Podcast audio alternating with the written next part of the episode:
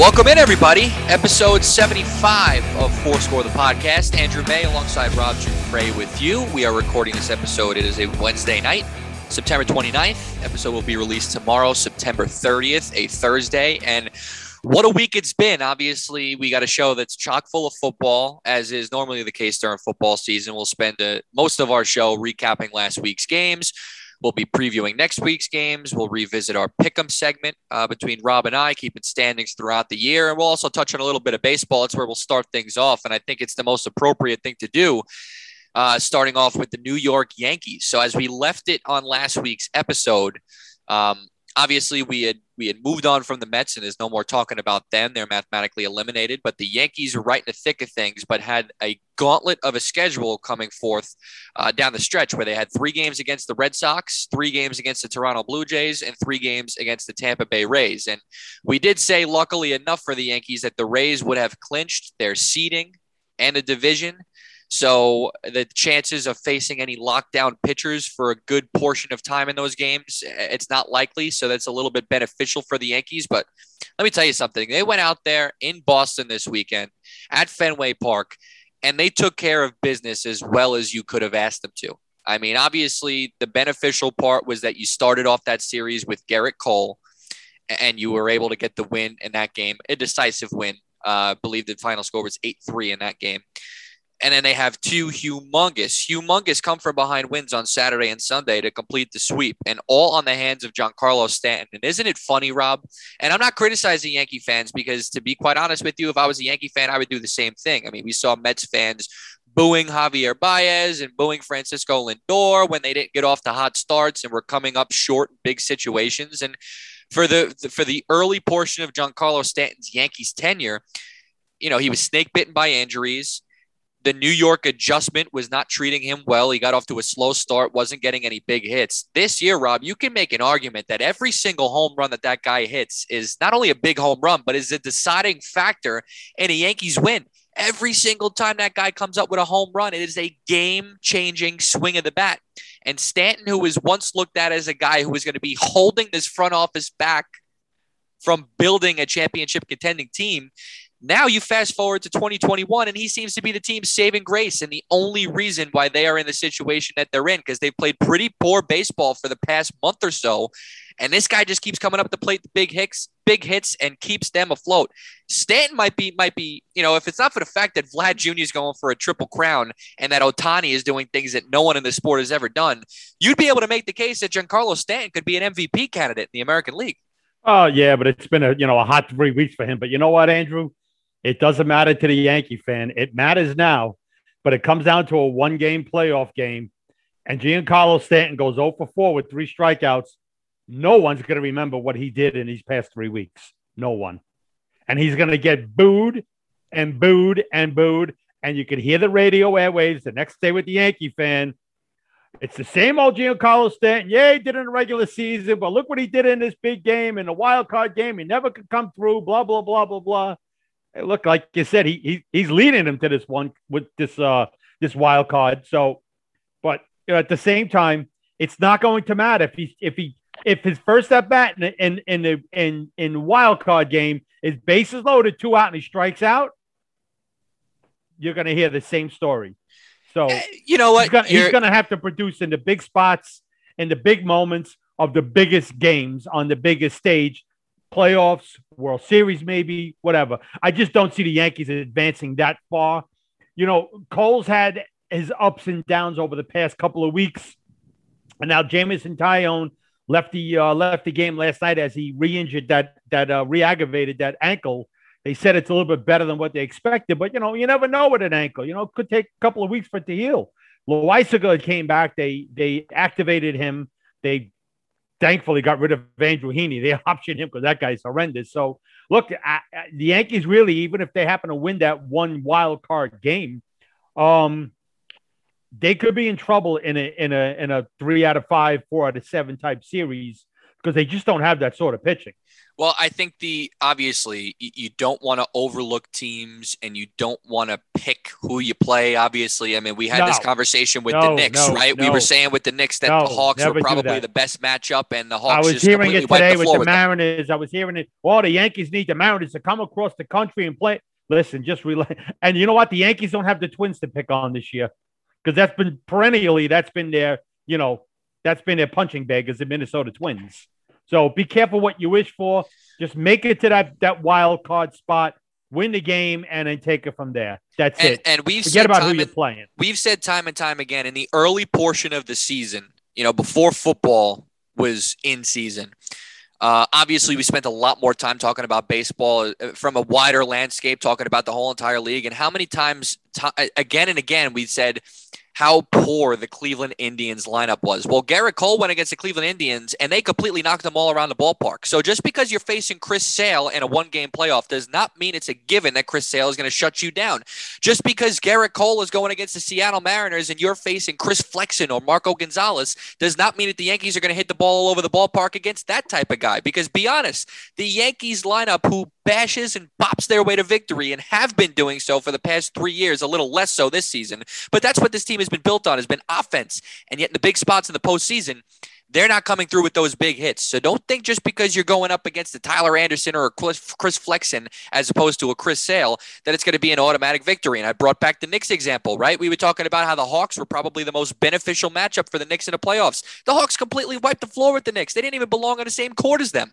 So be careful what you wish for. At this point in the season, you're gonna you, you took care of business against the Red Sox, which puts you in an advantageous position where now you completely control your own destiny. You don't have to scoreboard watch. You go out there and you win games, you will get in it's not the best situation to be in. It'll come down to the one game playoff. But again, Rob, if you go into the one game playoff and you fall short and you lose, you're going to point to the eight game losing streak. You're going to point to only going 10 and 9 or 9 and 10 against the Baltimore Orioles this year instead of going 17 and 2 like the Tampa Bay Rays did.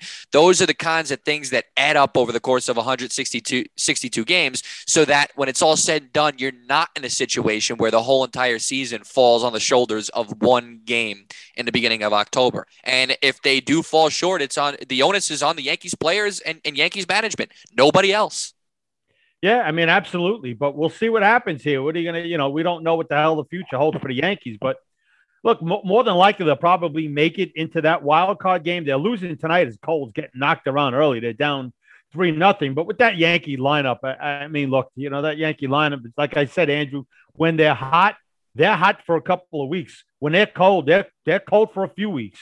So they've they've hit a hot spell over these last few games and they got to hope that it carries over for them now. Because I tell you the truth, you know, you, you look at that lineup and you got to wonder what if they face the Red Sox with Chris Sale on the mound? Are you playing Brett Gardner? Are you starting Brett Gardner in this lineup? Brett Gardner does not belong in this lineup. He no, plays I, day. He even if you were even if you were facing Chris Flexen, I don't think that Brett Gardner he, should be in a lineup. He, he, plays day in and day out, Gardner. He does not, not belong in this lineup. Joey Gallo doesn't belong in this lineup. He he really really does not. He doesn't. It's amazing that the Yankees are doing this. You know, you, you look at the Yankees lineup and you see guys like Joey Gallo there and Brett Gardner there and uh, Higashioka there. You know, even when Sanchez is in the lineup, all right, Sanchez can give you some semblance of power, but that's about it. You know, so they got some. They and again, it it goes what I what I've been saying. When they're hot, there's a couple of guys that are really hot. Stanton or or Judge for the most part could carry them. And and, and that's what it's been with Stanton. And, I mean, you, you look at the Yankees right Stanton. now. They're 90 and 67. And look at the Yankees so far this year. DJ LeMahieu is not having a good season at all. Subpar, subpar. Aaron Judge is having a good a good season. Not what you hope out of Aaron Judge. Not a a you know, no, silver having, slugger type season, a, but he's having a Judge good season. Having a, he's having a really good season. Gleyber Torres' power is non-existent. Gio Urshela's missed time with injury all year. Same thing with Luke Voit. Gary Sanchez stinks just as he has the past couple yeah. seasons. You haven't had any mainstays in his starting rotation besides Gerrit Cole, and he's had his ups and downs, as we said before. You're down Zach Britton. You're down Jonathan Loáisiga. Chapman has been hit or miss all season. Like, look how many things have gone wrong for this team, and they're still in that kind of situation because they have these game changing bats in their lineup where if they get hot at any given time, they could carry the team. So it, eh, that becomes increasingly hard once you get into the playoffs and you're facing top notch pitching every single night. And that has been the Achilles heel of this team. And that's why they haven't won a championship over the past couple of seasons. So No, you're kind of going into the playoffs hoping for the same thing, going in with the same the same roster, the same makeup, and hoping for a different result.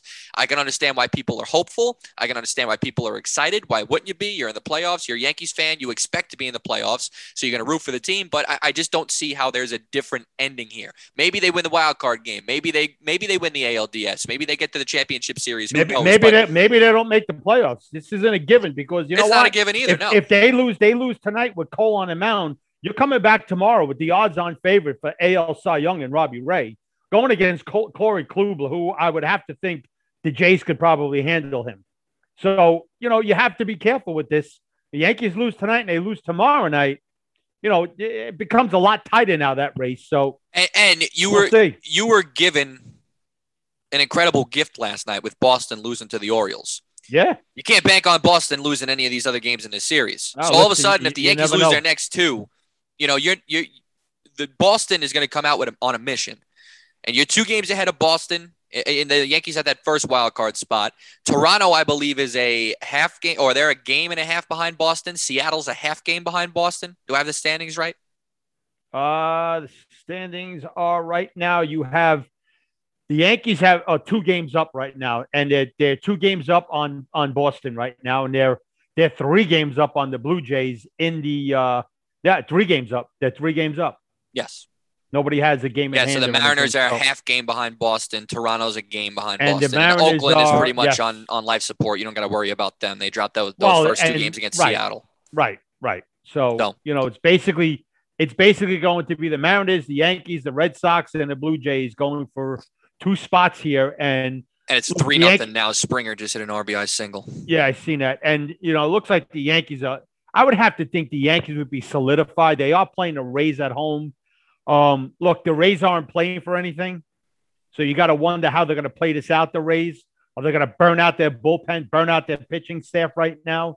Well, you saw last night Michael Wacha was carrying a no hitter into the sixth inning, and they took him out. I mean, they're they're not Yeah. concerned with anything eh, other than preserving these arms to go on a playoff run because they don't possess that starting Right. pitcher, especially not having Glasnow in that rotation. They don't possess that pitcher that's going to eat innings, so they're trying to preserve right now. So chances are the Yankees are not going to be seeing top notch pitching for the entirety of that series. But again, it doesn't guarantee anything. It just eh, the Yankees need to. There's no excuse for the Yankees not to come out and perform and win these games. I mean, th- this this nine game stretch to end the season is not preferred. It's obviously a tough road and a tough hill to climb, but you took care of the first three in Boston, in Fenway Park, which is a good job by them. You took the first game against Toronto. I- say, regardless of what happens in these next two games with Toronto, you take two out of three from Tampa, they're in. They're in. Uh, well, you got to get to about you got to get to 93 to guarantee yourself. 92 will probably get you in as well. Yes. They'll they'll they'll get you in as well. Now wait, who does Toronto plays after this series? Toronto They got goes they have Baltimore, don't they they? got Baltimore, right? And Yeah, got Boston's Baltimore. Boston's got Washington. And Boston has Washington. Yes. So you know, look, I, would the I, I think the Rays go balls to the wall against the Yankees. I'll be honest with you. You think so? Oh yeah, I do. I think they I think they go balls to the wall. I think they would love nothing better than to knock out the big money, evil empire Yankees. I don't think they care because uh, listen, they've held. They, I- they, I think they've been they able to handle the Yankees. I think I they'd think- actually look forward I to playing the Yankees in the first I still, round. I still think they care. I still think they care. I do. I still think they care. I, he did, Kevin Cash didn't care enough about the World Series to leave Blake Snell in, so I don't know Uh, if he'll yeah, care enough just- against listen, the that's Yankees. That's a bad managerial decision. Don't get Yeah. me wrong, but still, I think they care enough to where they'll play it out. I really, really do. All right, well, these I next do. five games are in And front I think, of the Yankees. and I think that I think the players will demand to play it out. I'll be honest with you. so. I think the I think the Rays players will demand to play it out. what's the minimum number of games that the Yankees need to win in these next five to guarantee themselves? You think? You think two and three well, they get in? let's let's let's bank it. Let's bank it on. Let's bank it on on on the Red Sox winning their next five games. That gets them to 93 because they're playing the Red Sox and the Nationals. Now, listen, I'm only going by the fact that the Red Sox, that the Nationals and the Orioles stink. I although I, I, understand they lost last night, the Red Sox, you never know what could happen. Toronto could w- easily win these two games. They could win tonight and tomorrow, and then sweep the Orioles, and that's ninety three. Uh, that's uh, that's ninety two. So the Yankees have to get at least ninety two, and maybe even guarantee themselves a playoff game just to get to the playoff game. You understand? Right. right. To guarantee one, a tie. Game one sixty three. Yeah. Right. So you know, I would have to say 92 at the very least will get you into a tie for well, a wild card spot. 92 would be two out of these next five games they need to win. I think if one of those two wins is against Toronto, they're in good shape because that's a team that's chasing them. Well, that's no, they, they have them. to win. They have to win one of these next two games. But if they lose tonight, tomorrow again, you have Robbie Ray going against Kluber. You know that's a tough matchup and Seattle's got the Angels. And Joe Maddon announced that Ohtani is not pitching in that series. So Seattle has the decisive edge in all three of those games against the Angels because who the hell are they putting on the mound? The Angels. They got no pitching. Well, they got nobody. Yeah, that's that's a that's another. You know, so you look at Seattle right now with five games left. It depends upon. Look, they're playing. They're playing the A's. So, you know, they, they still what they got two more games left with the A's and then three with the Angels. So look, you, they could easily lose one of those two games against the A's. I don't think they're getting swept all three. T- tonight, t- tonight's the tonight's the last game against the A's, and then they got three versus the Angels. And then okay, so yeah, and they took the first two from the A's. They actually kicked the A's ass in the first game, thirteen to four. Well, they got five games left though, right? They got five games left, Seattle here.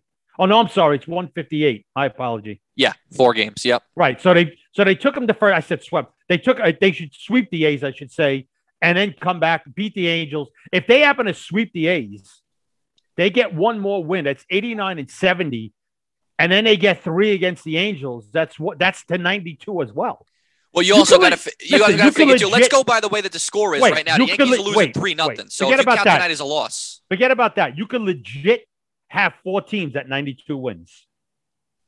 Yeah, if if Oakland won last night, there was a possibility for five teams getting to that mark. There was a possibility right, up until last not, night that there was right, going to be a five way tie. That's not going to happen. Oakland pretty much is out of it now. They're done. Yeah, but if they lose tonight, I believe they're they are mathematically eliminated. You can legit tonight. have a four way tie there, which would be unreal. Yeah, I would love to see that. That would be great. Yeah, and from what I, mean, I understand, I, the the MLB does not have a uh, a system in place to be able to account for a four way tie no. for a wild card. Uh, who who would have thought of it? Yeah, I mean, how do you how do you go about playing that? I, I don't know how. I mean, they're going to make it up on the fly. I, I guess so. Someone's going to get the shit into the stick. You can't make everyone happy when you come up with something, uh, you know, in the heat I of the mean, moment. and you could also legitimately have four teams in the AL East going to the playoffs, which is unreal. I mean, that AL East, my God. Oof. That's yeah, some so, division, man. So could you imagine you got the Rays winning the division, and then you got three other teams in a three-way tie for the wild card spots? Yeah, I mean that's something else. Yeah, no, that's something. That is this something is gonna be else. this is gonna be an exciting little race down the stretch here.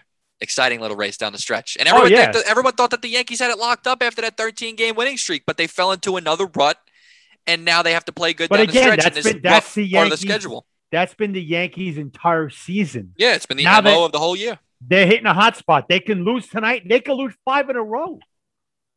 They can legit lose five in a row. Mm-hmm. I don't think it'll happen, but they can legit lose five in a row with who they have to play because they always have trouble beating the Rays. We know that. I mean, they're playing three of those games at Yankee Stadium. They get swept at Yankee Stadium. Those three games, I, I, I just want to be listening to the radio, WFAN, the next morning with every Yankee fan in the world calling. That would be great. I'm yeah. sorry to say and, it. That would be great. I know they have a two game lead right now, but with with the teams that all the other teams in the race are, are, facing off against, you got Boston with the Nats, Toronto with the Orioles, Seattle with the Angels. You go 0 and 5. I don't think there's any way you hang on to that spot. I, I don't see any of these other teams losing a bunch of games in this final stretch here to afford you the possibility of losing out and still getting in. I, I, I think you're right what you said before. They have to win at least two, and two I, still doesn't guarantee you, anything. You you got to get to ninety. You got to get to ninety two. Yeah, you got to get to ninety two. If if they can if they can beat the Jays one of these next two games, it almost kind of eliminates, not eliminates the Jays out of wild card, but uh, they clear, they probably clear the Jays. They would probably, they would clear them because then they would get to 91. The Jays would have 88 with one of these next two games. If they can win either tonight uh, and coming back from the 3 nothing deficit or beating Robbie Ray tomorrow, it would get the Yankees to 91. The Jays would have 88 wins. So Yeah. it would basically clear the Yankees of the Jays pretty much. Yeah. I mean, unless the Yankees get swept by the Rays, I, I listen, could it happen? Of course. I don't see it happening. Could they lose two out of three? Yeah, they could lose two out of three. Now, what's the know. matchup tomorrow? It's Robbie Ray against Kluber. Kluber, yeah, yeah, yeah. Yikes. Yeah. I don't like that. I don't like their chances in that one either. I don't. I, I, I don't either. But the one thing with the Yankees are, you know what? They, they could throw out a big right-handed lineup out there against Robbie Ray. Because I'll tell you the truth, Aaron Judge needs to go to center field. You do not play. You do not play Brett Gardner. You might even be sitting Rizzo in that game. I doubt it, but you have to get Luke Voit's bat in that lineup. Have to. Yeah. You have to get his bat in that lineup. You got to go with an all righty lineup there. they got Cortes, who's been pretty damn good going in the first game of the Tampa series and undecided for Tampa. As it, I mean, all 162 are basically undecided for them. They just figure out who the hell is pitching an hour before the game. It feels like every single night. I mean, where the hell does Nestor Cortes come from? Please, I mean, come on. Uh, He's man, just a, he's a gimmicky little lefty. He does the the he Yeah, changes his but- timing and stuff, keeps guys off right. He, balance. he does, but go, those guys get caught up with it eventually. You know what I mean? It's not to me. It's not sustainable. It's just not. No, I mean I don't. I don't, I don't try. If you're facing off, let's say you get to the ALCS against the Houston Astros, and he's throwing Game Three of the series for you. I don't like your chances in that game at all. I don't. Well, now you got you got Cole going. You got Cole going tonight, right? Yeah. Then you got four more games. He'd be lined up to be pitching the wild card game on regular rest if Yeah, but got what if it. you what if you need him for that last game against Tampa? No, if what you if need you- him, then you pitch him. Right, No well, questions asked. Well, that's what I'm saying. What if you what if you lose these next two games and lose the first two games to the Rays? You have to pitch Cole, obviously, in that third game against the Rays, which means now you're losing him for the wild card. Now who are you starting? I think you probably go with. Um, I say you probably. I think the best bet, to be honest, and I don't think this is too crazy.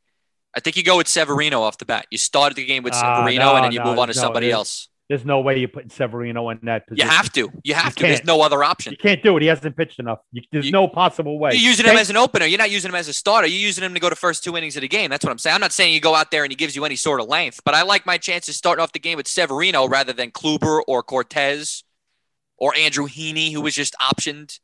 I, I, I like Severino to go out there because at least Severino's got electric stuff. You're not asking for incredible length. I, I just know there's no possible way you're starting Severino. I'm sorry, you can't. You, there's so no you- way. So who do you go with then? you got to start a guy that's been pitching a little bit. If Ty, if if if Taillon is is is okay, you might have to go with him because I don't see him pitching in the next few days because But when's the last gonna- time he's thrown? he just threw last night. He got pulled out. Oh, he returned last night. I didn't even Yes. see it. Okay. Yeah. All right. Yes, and we aggravated the ankle injury. They said it wasn't as bad, but if he's healthy enough, you got to either go with him or it sounds crazy, but Jordan Montgomery. I don't know where Domingo German is. Where the hell is he? He stinks anyway. I I know, I, didn't even- understand. I didn't even think. I, I completely forgot you about can't throw you throw Severino to that, then you're going with an opener because you're throwing Severino two innings. I, I don't think he's going to be able to give you any sort of length whatsoever. I mean, he's probably got about 50 or 60 pitches in him, tops. Right, but let's say okay, Montgomery is the type of guy who is not going to give you incredible length either. No, So maybe you go but he might be able to give you. first time through the order, and then you go Montgomery for the for the third through the fifth or the fourth through the sixth, whatever the case may Honestly, be. I would save Severino sometime, some towards somewhere towards the middle, middle part of that. I don't think I would start him off. It's just too. You, you don't know what you're going to get out of Severino. The guy hasn't pitched in two years. He pitched you a couple of games in relief. You don't know what you're going to get out of him. I, I- you can't do that. I'd rather stick him in somewhere in the middle part of a game where the matchups will be in his favor. But my, my my thinking in the matter is, although Severino hasn't pitched, and you don't know what you're going to get from them, these other guys have pitched all season, and you still don't know what you're going to get from them. So I would at least side with the I guy who has the understand, but- pedigree of being. a I understand, but they but they've thrown innings. They've been there the whole season. Severino has not pitched enough. He just has not pitched enough in the last two years. But, and he also has the experience of going in the wild card game before for the Yankees. Yeah, he does. But what kind of experience is that guy? Where does experience matter when when the guy hasn't pitched in two years? The guy's given you not even 10 innings in the last two years. You, you can't do it. So let's just say, okay, through the final five games of the season here, okay, including tonight, if Severino gives you three one inning relief appearances, does it change your mind a little bit about doing that? If he has three relief appearances no. in the final five games of the season, are you comfortable with him starting the game and going an inning, inning or two? No, it does. It, it, no, it doesn't. It doesn't. So you're on the clock now. Gerrit Cole pitches last game of the season, and you need a starting pitcher for the Yankees in a wild card game. Who's your guy? Gun to your head. You got to pick one.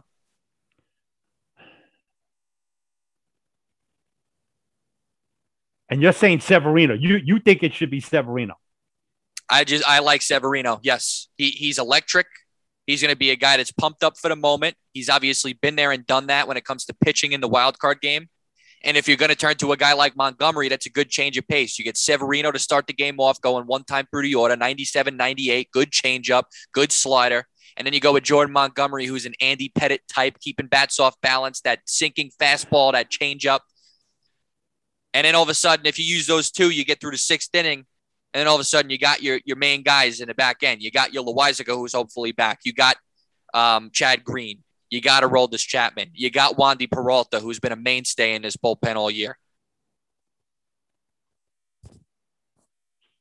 I, I can't do it with Severino. I, I tell you the truth, I probably would stop Montgomery before I started Severino. I would. I would.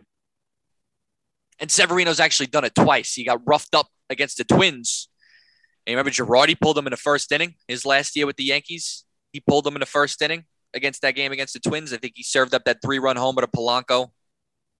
And then Girardi maneuvered his way through the rest of the game with that bullpen. And then the next year, they faced the A's in the wild card game, and Severino had pitched that game. And I remember talk radio buzzing because Severino was in an awful stretch leading up to the postseason, and people weren't necessarily confident in him going out and pitching that game. But you know, the same could be said for Tanaka. He was he had a rough season too. You didn't necessarily have confidence in him. But Severino went out there, he got the job done. I think he threw five innings, two run ball. I mean, he did good. I mean, I watched the pitching relief against the Red Sox. I mean, I understand where you're coming from, not seeing enough of him. I, I, I can't. I haven't seen enough of him yet. I seeing him pitch against the Red Sox just reminded me how, how, how electric of a pitcher he is. That that would be my decision. Mm, I don't think that would be me managing with my gut. I don't think I could do it. So you go on Montgomery? I would probably go Montgomery, yeah. And then I would just save I would save Severino for the right matchups, bottom part of the order, somewhere in the middle of the game, fifth inning, sixth inning, whatever it may be. Maybe save him for that. I just I just haven't seen enough of him. I haven't seen enough.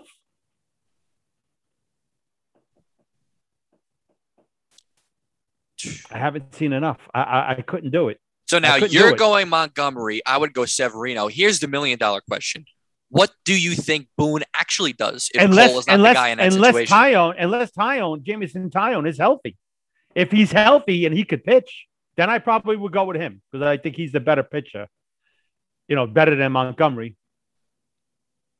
It also depends upon who you're playing you know, maybe you start the lefty because you're playing against a team that's stacked with lefties. Yeah, you know, you just got to go by the matchup too. I mean, you know, that's going to play a, you know, play a. But you know, listen, we're we're going hypothetical here. To be honest with you, let's let's see what happens. All right, let's, so let's let's get away from hypotheticals and let's know. actually talk about something that happened, and that is your two point play from last week coming back to eviscerate your rear end. I told which you, which you knew was going to happen. And that's the Giants with a with a piss poor showing on Sunday at home against the Atlanta Falcons. A no game shaka. that they were three point favorites in, and Rob went with them with some conviction. As a fan, he was confident in doing so, even though he kind of knew it was going to come back to haunt them. But he had a feeling. Uh, I didn't disagree with the pick. I thought it was the right pick. Listen, I did the same thing with my favorite team. It came back to bite me in the ass as well. But listen, this is this is more of the same with the Giants. It, it, we're we're kind of going to be uttering the same kind of sentiment we've been talking about for the first two weeks of the season.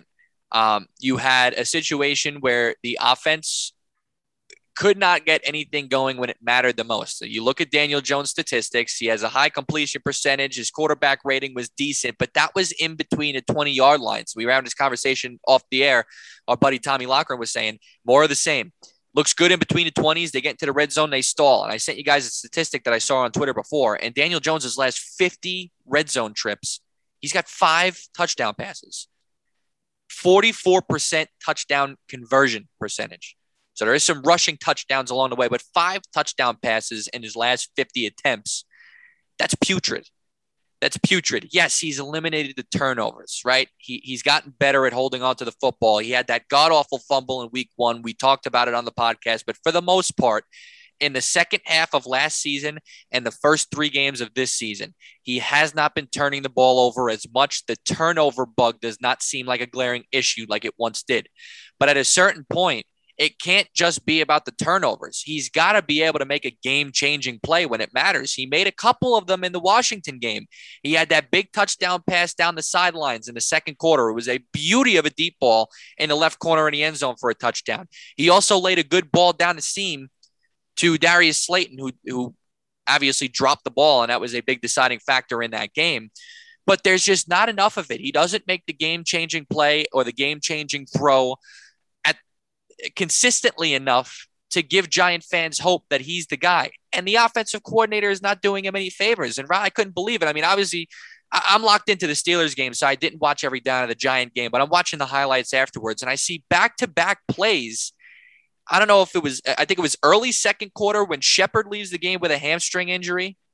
Um, and obviously, Blake Martinez goes down with the knee injury, and that was a big blow, too, to the morale of the team and you bring your first round draft pick Kadarius Toney, into the game, and on back to back plays, he shows you what he could do with the ball in his hands. He has a nice little. I think they ran a little bit of a gadget play with him, and then he had another nice catch, an eight yard gain, jukes a couple defenders, gets the first down. I don't know if the guy saw another snap after that. I mean, so I don't know what goes into the offensive game planning, and it goes back to more of the same that we've been saying with Jason Garrett. Is Jason Garrett a smart football guy? Sure, he is. He's a former head coach of the year.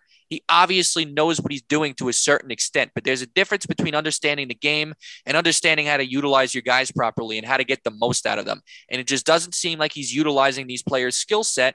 And I think Daniel Jones's development is being hindered because of it, because there's only so much the kid can do on his own.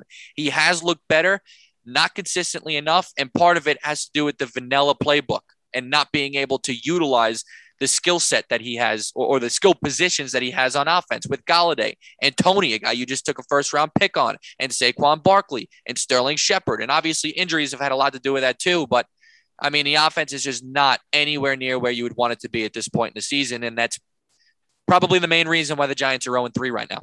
He should have been fired on Monday morning, Garrett. And I'm not solely blaming this on him.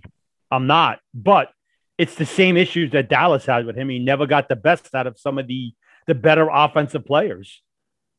He just didn't. He, he wasn't adapting to what what today today's offense is. I mean, if we're being completely honest here, Rob, right? We were talking.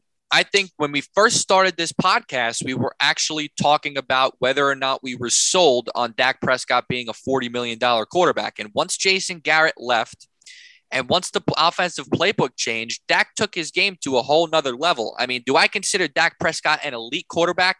I don't say that. I'd say he's a tier below elite. Wow, he's a look, very look, good quarterback, look, you and you know you what you're going to get from him. Yeah, yeah, but you can't really say that too much because they did bring in Amari Cooper and CeeDee Lamb. You know, they did bring in those two guys. Those two guys are studs. So, you know, you bring those two guys in, your offense changes dynamically. For sure. Dynamically. I mean, look, those are two big time receivers there. So, you know, you, you can't just say that Prescott uh, all of a sudden found his game when Jason Garrett left Prescott found his game because now all of a sudden, besides, well, look, their offensive line hadn't played well last year, had a lot of injuries. But so far, they've, they've equipped themselves well this, this season. But, you know, you bring in Amari Cooper and you bring in CeeDee Lamb, your whole offense, the dynamic changes with those guys. It changes to go along with Ezekiel Elliott and Gallup, who's been injured, who had a big first week, but then injured the ankle. He'll be back in a couple of weeks. So that that helps. Listen, that helps a hell of a lot. So look, but you know, you get back to the Giants, though. There's a lot of issues there, and look, one of the big issues is Daniel Jones. Has he played better this year? Yes, he has a little bit better. Has he eliminated some of the turnovers? Yes, he has. But he still finds to make the mistake in the wrong spots. The other day, they had a beautiful drive going. What happens? First and 10. They're going in for, they're in the red zone. Snap. A beautiful snap goes right through his hands, loses 11 yards, kills the drive. I mean, it's just little things like that that happen to him. You know, it, it's just little things. A tip pass at the line, just little things. Missing a, an open receiver, little things happen in the course of a game in big moments where you need a big drive, especially in the fourth quarter when they got the ball back with four minutes left. They went nowhere, and you knew they were going nowhere. So what was the difference? I mean, he just he just can't make those big plays that you you you want your quarterback to make. It's absent. It's just absent. And again, I go back to Barkley, and I get that he's not healthy. I get it that he. I'm sorry, it's not not that he's not healthy. That he's coming back and he's just getting healthy now. Whatever. But it's the same issues with Barkley. For God's sake, if you heard the audio of Carl Banks, Carl Banks was imploring Barkley to follow his blockers on a couple of occasions. A couple of times there's a hole there. And what does he do? He backs out of the hole, dances behind the line of scrimmage, tries to get to the outside, and loses two yards. Screen pass, two guys in front of him. He had two blockers in front of him. Doesn't follow his blocks. What does he do? He cuts into the defender. Uh, you know, these are issues that I've been talking about with Barkley for weeks. This is why I'm not the biggest Barkley fan. I, I you look. He, he's got. He's got to understand, Rob. There are no and this is just a fact, there is no running play in the playbook that is designed to get you a 60 yard gain. No, they're all designed to get you four or but five. But Andrew, it's embedded in this kid's mind. It's his mentality, and you're never going to change it with this kid. Yeah. It's never going to change. He's going to be who he is. He's going to. You listen. If somebody told me today I'll trade you Kareem Hunt for Barkley, I would drive Barkley to Cleveland because that's my kind of a running back. I would drive Barkley to Cleveland. I, I would drive disagree. him there. Drive him there. Guys like Nick Chubb, Kareem Hunt. I mean, I, look, Barkley's just not that guy. He is not that guy. And I don't care how much of an all world talent he is. I don't care about the talent. I don't care about that. I care about getting yardage. I want my running back to get those four yards. When there's nothing there, just get the four yards. I, it's the same thing with this guy. Yeah, when he hits a hole and he's cleared and, and he gets to the secondary, he gets to the second second level, it's wonderful. But it's not always going to happen that way. And, I'm telling you right now, they're better off without this guy on their team. I'm not saying you bring back Wayne Gallman. They're better off just bringing in another, drafting another running back. They're just better off at this point. Look, you know what? I, am not I, signing. Look, I'm not signing this guy to no sort of extension. No, I wouldn't no, either. There's no way. I wouldn't either. So Doesn't you're, pay. You're keeping him until then. But I tell you the truth, he's on the trading block as far as I'm concerned. And I'll be honest with you, you're not going to have teams lined up for that guy. No. You're not getting the value you think of what you might think you might can, you can get for Saquon Barkley. You're just not. No, see the, the, Colt, the Colts right now are dangling Marlon Mack on the trading block. I guarantee you that he probably has more suitors than Saquon Barkley would because I, of listen, the style of running back that they right. are. It's just that you know, and I and I kind of compare this situation. It's it's apples and oranges, and that's kind of the point that I'm getting to. Is me and my father have been talking for years about Ben Roethlisberger and how much he drives us crazy because in his prime, you know, Ben is always known for not being the easiest guy to take down and for extending plays. And every single time he rolls out of the pocket and he holds onto the ball too long and he's pump faking and he's pump faking, and he's pump faking, you're like, Ben, throw the ball, throw the ball, throw the ball and then he completes a nice 15 yard pass and you're like, oh, geez, okay, he got he got it done. But every so often he throws an interception, and you say, you know what? You take the good with the bad because for every 10 times he does it, nine times it's a 15 yard completion. The 10th time it's a pick. I'll take the nine good times for the one bad time. With Barkley, it's the same thing, but you're getting the opposite result. For every 30 times he dances around, instead of just hitting a hole and getting three, four yards, he'll bust open a 40 yard, 50 yard run. But do you take the good with the bad in that instance? No. Because more often than not, all you need is the three yards. All you need is him to move the chains, and you don't get it often enough to accept that style of running, and it doesn't help the team. And there's no You- doubt you know in my what- mind that if you had a guy that can consistently get four or five yards on the ground every single carry, it would take immense pressure off Daniel Jones, and he'd probably look better than he's looking right now. You, you know who Bar- Barkley would be perfect for? Who do you think Barkley would be perfect for? Which team? A team that he'd be perfect for. Yeah. I mean, Because they know they know how to get their their running backs open in space. I don't know. I, I mean, I was going to say like Dallas a couple years ago when they had no, the peak offensive no, line. No, no, no. The New England Patriots. Josh McDaniel knew how to use utilize Shane Vereen, Dion Lewis, James White, guys like that. For some reason, why the Giants cannot utilize Barkley to his strengths. I, I don't remember the last time I seen Barkley run a wheel route. I mean, they made it a habit with James White. Everybody knows when James White in the game is in the game, when Shane Vereen was in the game, when Dion Lewis was in the game, it was third down. They needed that pass. They needed it was third and eight. They knew exactly what they were running, and they still could not stop it. They still could not stop it. Josh McDaniel sets those guys up perfectly. And I'm not comparing. Listen, Barkley has more talent than those guys, but those guys, for what they had to do for New England, did it masterfully. Kevin Faulk. I mean, Kevin Faulk, yes. Guys like, yeah. Barkley would be perfect on that team. Absolutely perfect. I'm telling you right now. Believe me. Believe me. New England would probably take that guy in a heartbeat and they utilize him to his strengths because he's not an in between tackle runner. He's just not. He's not. So you got to utilize him the right way. And the Giants still haven't figured out a way to do it. I'm Well, sorry, the- they just haven't. the part about the beginning of this season that's so damning is that I predicted that the Giants very easily could be going into their week 10 bye with a 2 and 7 record and the two wins that I was giving them one of them was against the Falcons who they already lost to and the other one was to the Las Vegas Raiders who were 3 and 0 and playing really good football so you'd have to think that the that the Raiders are immense favorites in that game against the Giants if things continue to go the way that they're going right now. So I mean seriously is there any games on the Giants schedule from now until the week 10 bye week that you look at and say the Giants should win that game? They got New Orleans, Dallas, No. the Rams, the Panthers, the Chiefs, and the Raiders. No, no, no. Why should there be? They're not good enough. This team is devoid of talent. You could see it. There's not a lot of talent on this team. There's just not. The defense has gone backwards. Leonard Williams has been a no show, signed a big contract. The guy's a no show now. He's a no show. You know, you haven't seen it, haven't heard a peep out of Leonard Williams. Jabril Peppers isn't even playing that much. They're actually talking about moving him up to linebacker because Blake Martinez is now out for the year. They got Tae Crowder taking uh, Blake Martinez's spot.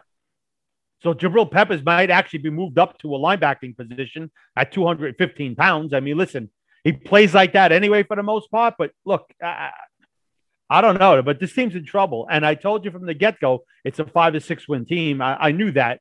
I mean, people were overrating the, the Giants drastically, overrating them. And now I'm telling you something right now, Andrew. They better get Kadarius Toney in this game on Sunday. I'm telling you right now. There'll be it'll be inexcusable because Sterling Shepard looks like he's not going to be playing with the hamstring injury. Probably be out a couple of weeks. Same thing with Darius Slayton. Going to be out a couple of weeks. So there's no excuse for Toney not to be in this in, into this in, incorporated into this offense here. There's zero excuses. Absolutely zero. You drafted this kid number one overall. Uh, number one overall. With your number one pick. You made the trade to move back. Great. You got the future pick. Looks looks like it's going to be a gem because the Bears suck. They're just as bad, if not worse, than the Giants. So utilize the guy. Please, for God's sake. I mean, there's no reason why, you know, when Shepard or, or Slayton goes down, now all of a sudden you got Collin Johnson getting seven targets. Who the hell is that? You just drafted Toney in the first round. Why is he not incorporated into the offense? Listen, right.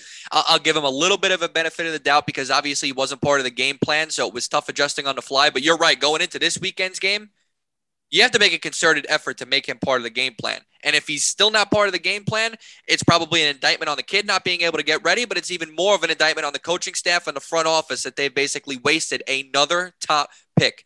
Andrew Thomas looks pretty good after a really rough preseason, but the jury's still out on Daniel Jones. And, and obviously, the Barkley pick was not a good one. I mean, it, it, you just rewrite the same story with a different name when it comes to these premium draft picks, these first round draft picks. If Toney is a no show again on Sunday and just is not incorporated into this offense. And listen, I understand making the trade with the Chicago Bears to stockpile the draft capital, but it does not excuse taking Toney with that selection. You could have taken other guys. You could have taken the offensive line help. You could have taken a guy like Liam Eichenberg in that selection to try to solidify the front, the front five but they didn't. They went with Toney because they liked his skill set. Well, what about his skill set did you like so much because you have not used it at all? And you actually finally used it for two consecutive plays, back to back plays. The kid got the ball in his hands and he didn't do anything jaw dropping, but at least you, you, you see the plays and you're like, okay, now you know what the kid's strength is. Get him the ball in open space. And then they didn't do it from that point on. They didn't do it. No, they didn't do it. And uh, listen, Again, it'll be inexcusable if they don't use this kid this weekend. Inexcusable. And I'm sorry if they don't somehow put up some sort of points. And I could see them struggling. Saints still have a good defense. Saints still have a good defense here. They're, they're going to New Orleans. They got to play there this week. I, I, I can see the Giants struggling again. There's no imagination on the offense. There's zero imagination. I can predict the, the, the plays from my couch. I mean, you, you, know, you you could see what's being set up to be run. It's all vanilla. Well, you are a pretty uh, bright know, guy. It's hard to get things past uh, you. That's why they call me Sonny. but you know, it, it, just I'm sorry. It just it's inexcusable if they don't use this kid. He's a weapon. Use him for God's sake. Just use him. Well, you know, over the past four seasons, the only team that has a record just as bad as the New York Giants is the Jets. Is the New York Jets, and the Jets with another terrible performance on Sunday. I mean, listen, uh, Uh, there's not really a ton to be said about the Jets. It's just it's so. Well, there far... is a ton. There is a ton to be said because let me tell you something. The, the it was an egregious, egregious mistake by Joe Douglas to this organization not to have a veteran quarterback back up Zach Wilson because they're going to get that kid freaking killed. They're going to get that kid killed. They should have had a veteran quarterback in here to back up that kid now, to play. who's the backup? Mike White. Uh, come on, there is no backup. There is no backup. That's the bottom line. There's no backup. They should have brought a, a guy in here to protect that kid. You know your team's going to suck. The Jets might, might not win a game themselves. And you, you're missing your best offensive lineman in Mekhi Becton, and your offensive line wasn't that good even with him on it. You got no running game, and you have really no receivers. Corey Davis. There's nothing out there. Well, I'll, I'll say this about having that veteran quarterback presence. Not not it's not like it actually translated to a ton of success on the field with Sam Darnold because we knew he fell short, but the coaching it's staff not, didn't do him It's not a matter of success. It's a matter. No, of no, I understand that. Not having. It's a matter of this kid not having to take the hits. Well, that that's that's the point. I'm that's the save, point I'm getting to is because with, with Sam Darnold, he had Josh McCown, and like I said, it didn't it didn't necessarily translate to success. But I don't think at any point it's not a matter of success. I it's know, and I'm, I'm, getting to that. I know. Yeah. I'm saying it's it, a matter of keeping his kid healthy. It, there was there was no point when Josh McCown was behind Darnold. Did did it look like Darnold was in over his head? I mean, yeah, he made a couple of of of really bonehead mistakes, and he didn't move the ball down the field. He wasn't able to execute at his best. But at least he didn't go in there looking like a high schooler playing against NFL guys. He had a shoulder to lean on. He had someone that he could talk to to discuss what he was seeing and alleviate some of the growing pains with being a first round pick as a quarterback. Zach Wilson doesn't have that. And right well, now, he, I mean, I saw Zach it. Wilson. I saw he Zach Wilson it. walking off that field on Sunday. Look, he looked like he wanted no part of playing. He he had it, but unfortunately, the the untimely death of Greg Knapp, his quarterback coach, who really probably would have helped him immensely. You know, you you can't fault that. But as soon as that happened, I would have been on the phone with any team out there to get a veteran quarterback in here to help that kid out, to help that kid out, whether it be Josh Johnson or Nick Foles or whoever the hell it was. I would have had somebody in here. I don't care the price you had to pay. Not, and obviously, it wouldn't be a big price. I don't care. But what you had to do was to get a veteran quarterback in here to help that kid. not even just to help him just to have a voice, but just to, to at least eliminate the hits that he's taken. I mean, listen, he you want him to start the game, fine. But in that Denver game, eh, that kid should have been taken out of that game. The New England game. I mean, this kid's getting destroyed. He's getting killed. I mean, how much more you how many more hits you want this kid to take throughout the season? He's not going to last. Until he takes a hit and it's a season-ending injury and it's a knee injury, an arm injury, or something, when are you going to be satisfied? When is it going to satisfy the Jets to get a guy in here? Well, I don't even think it's. I don't even think the injury is the concern. I think the, the, the concern to me is how many times does a guy have to get battered before he's like broken beyond repair when it comes it to mentally makes no sense dissecting Andrew. the game. It makes no sense. Makes zero sense. I don't understand what the freak this, this organization's doing. They're just as inept as the Giant organization right now, and both teams have been inept for the last few years. But you know what? It's funny to me because because Gettleman is on the chopping block and gets a lot of criticism, but I feel like Joe Douglas just has a band well, full of apologists. Take, listen, he's got to he's got to take some hits. I mean, I understand Joe 100%. Douglas is new here, but let me tell you something. His drafts have not been that great at all.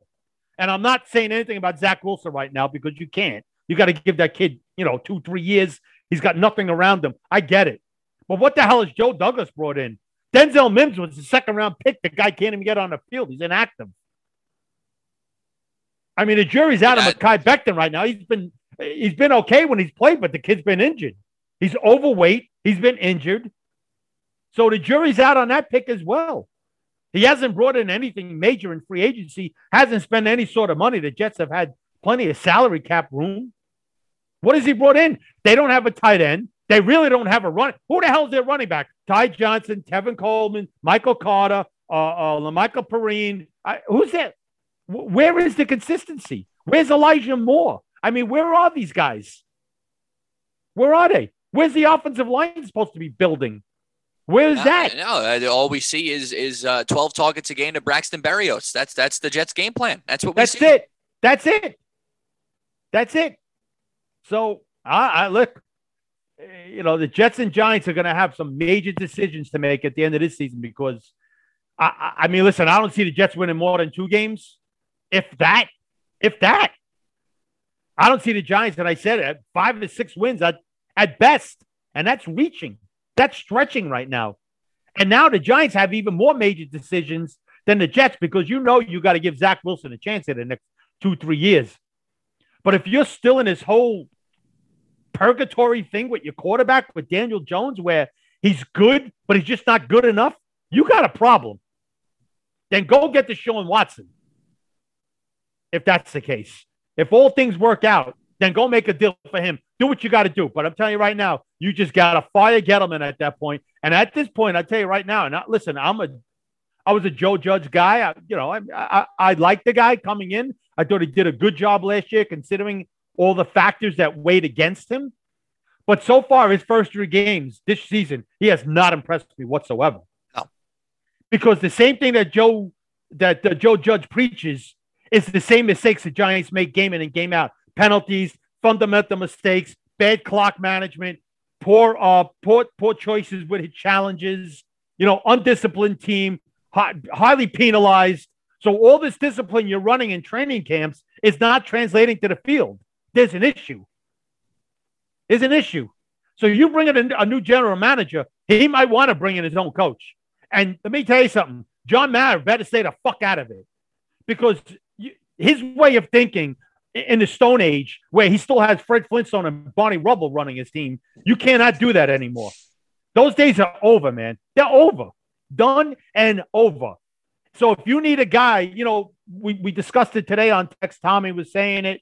You know, you were saying it. Matt Rhule was the guy, but the Giants were not going to give their head coach full authority on on player personnel as well, because as that, you know, they got to have, you know, it's got to be all in line. President, general manager, you know, assistant general manager, then the head coach.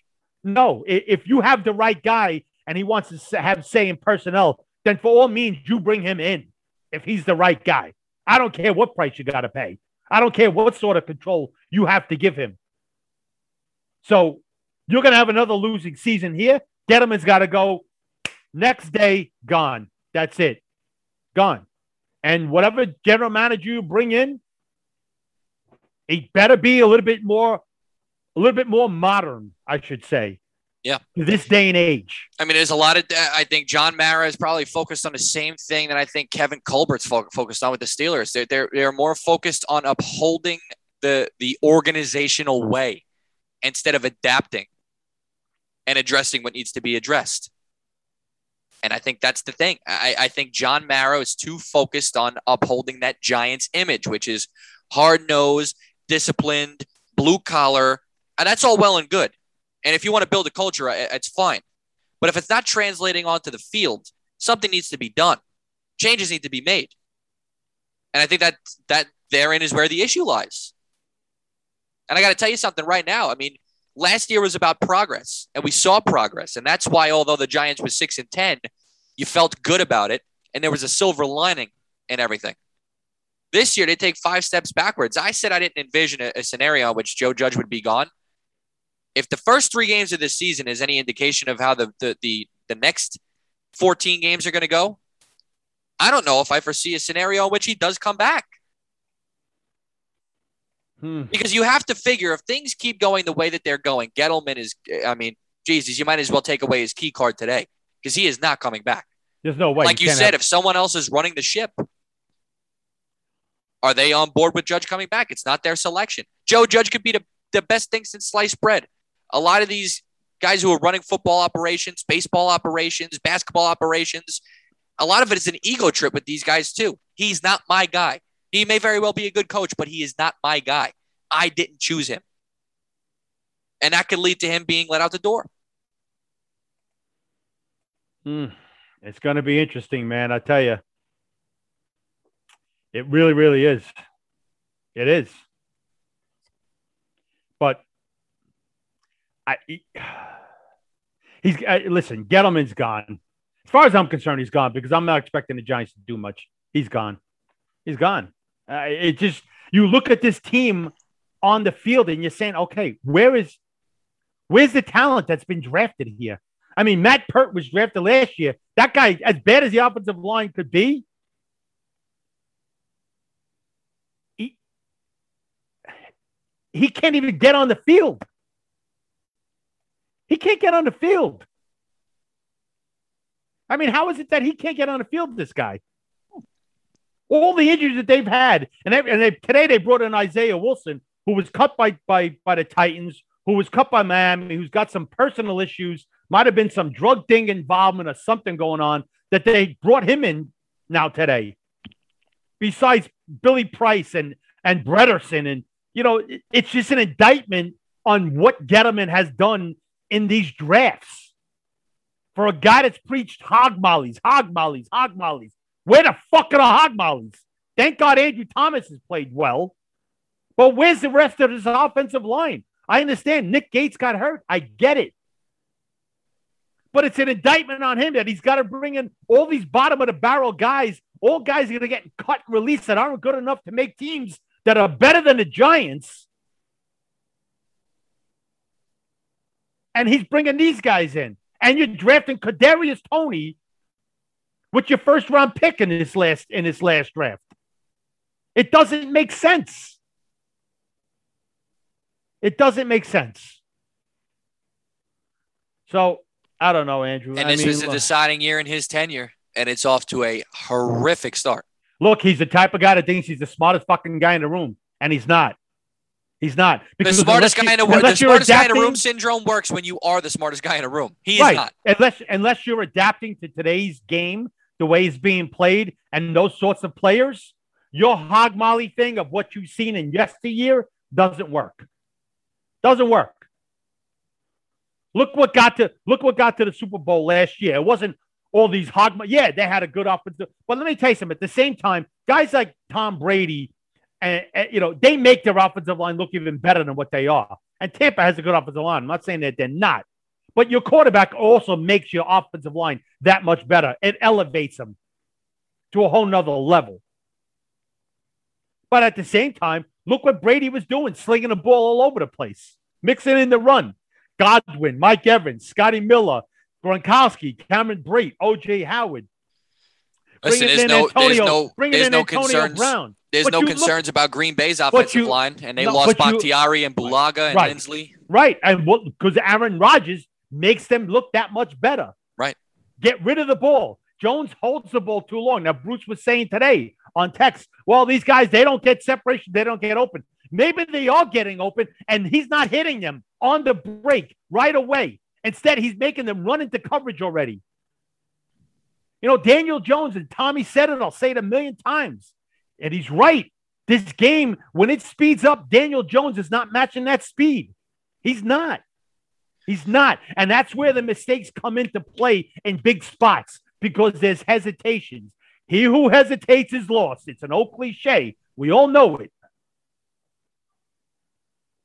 So Well, when when you watch, yeah, obviously you don't see this on the TV broadcast with the default camera angle, but when you're watching film, or when they show the the replay from behind the quarterback and behind the line of scrimmage, it, it's unless the defense is playing a soft zone similar to what Patrick Graham was doing in in the second game against Washington, unless the defense is playing an incredibly soft zone, most of the time when the quarterback releases the ball, guys are not open yet. A lot of times the quarterback is throwing them open or throwing Yeah, it to a spot where they're Because you- supposed to be. That's what you're supposed to do. You're supposed to throw to a spot. You're not throwing to where the receiver is at that time. You're throwing to the spot where he's supposed to be. It's a timing thing. And it seems to me that Jones does not have that ability to do that. He doesn't because there, there are issues. Yeah, guys don't look like they're open. But again, that's got to be on the quarterback too. But I'm telling you right now, if this, if there's another issue with the offense again on Sunday, Monday morning, Jason Garrett has to be gone. And I'm not saying you bring you don't bring in a whole nother offensive coordinator. You don't do that. But just bring in a different voice. Bring in the quarterback coach. Bring in the assistant offensive coordinator or whoever the hell is there. The tight end coach. I don't give a shit who it is. Bring in somebody different that maybe gets a different dynamic going. It's going to be some of the same plays, but there might be a little bit of a different flavor to it. You got to try something here. You got to try something. This can't work. You can't be scoring 14 points against the Falcons who've given up 40 points in both games that they played, for God's sake. Their defense stinks. And you struggle to get those 14 points. Ah, what are you going to do? Not a good start. All right, what do you want to go to next here? Now that I got aggravated. All right, maybe it's time for me to get aggravated talking about my Pittsburgh Steelers. Is that the way we go? Do we keep up with the I- I- aggravation tone of this of this podcast? Uh, well, go ahead. We might as well go with the Steelers, and then we'll get into some of the better games. Listen, I don't even want to spend a ton of time. It, it just listen. Here's the problem. Ben's washed up. That we know. Yeah. No doubt. He refuses to throw the ball down a field.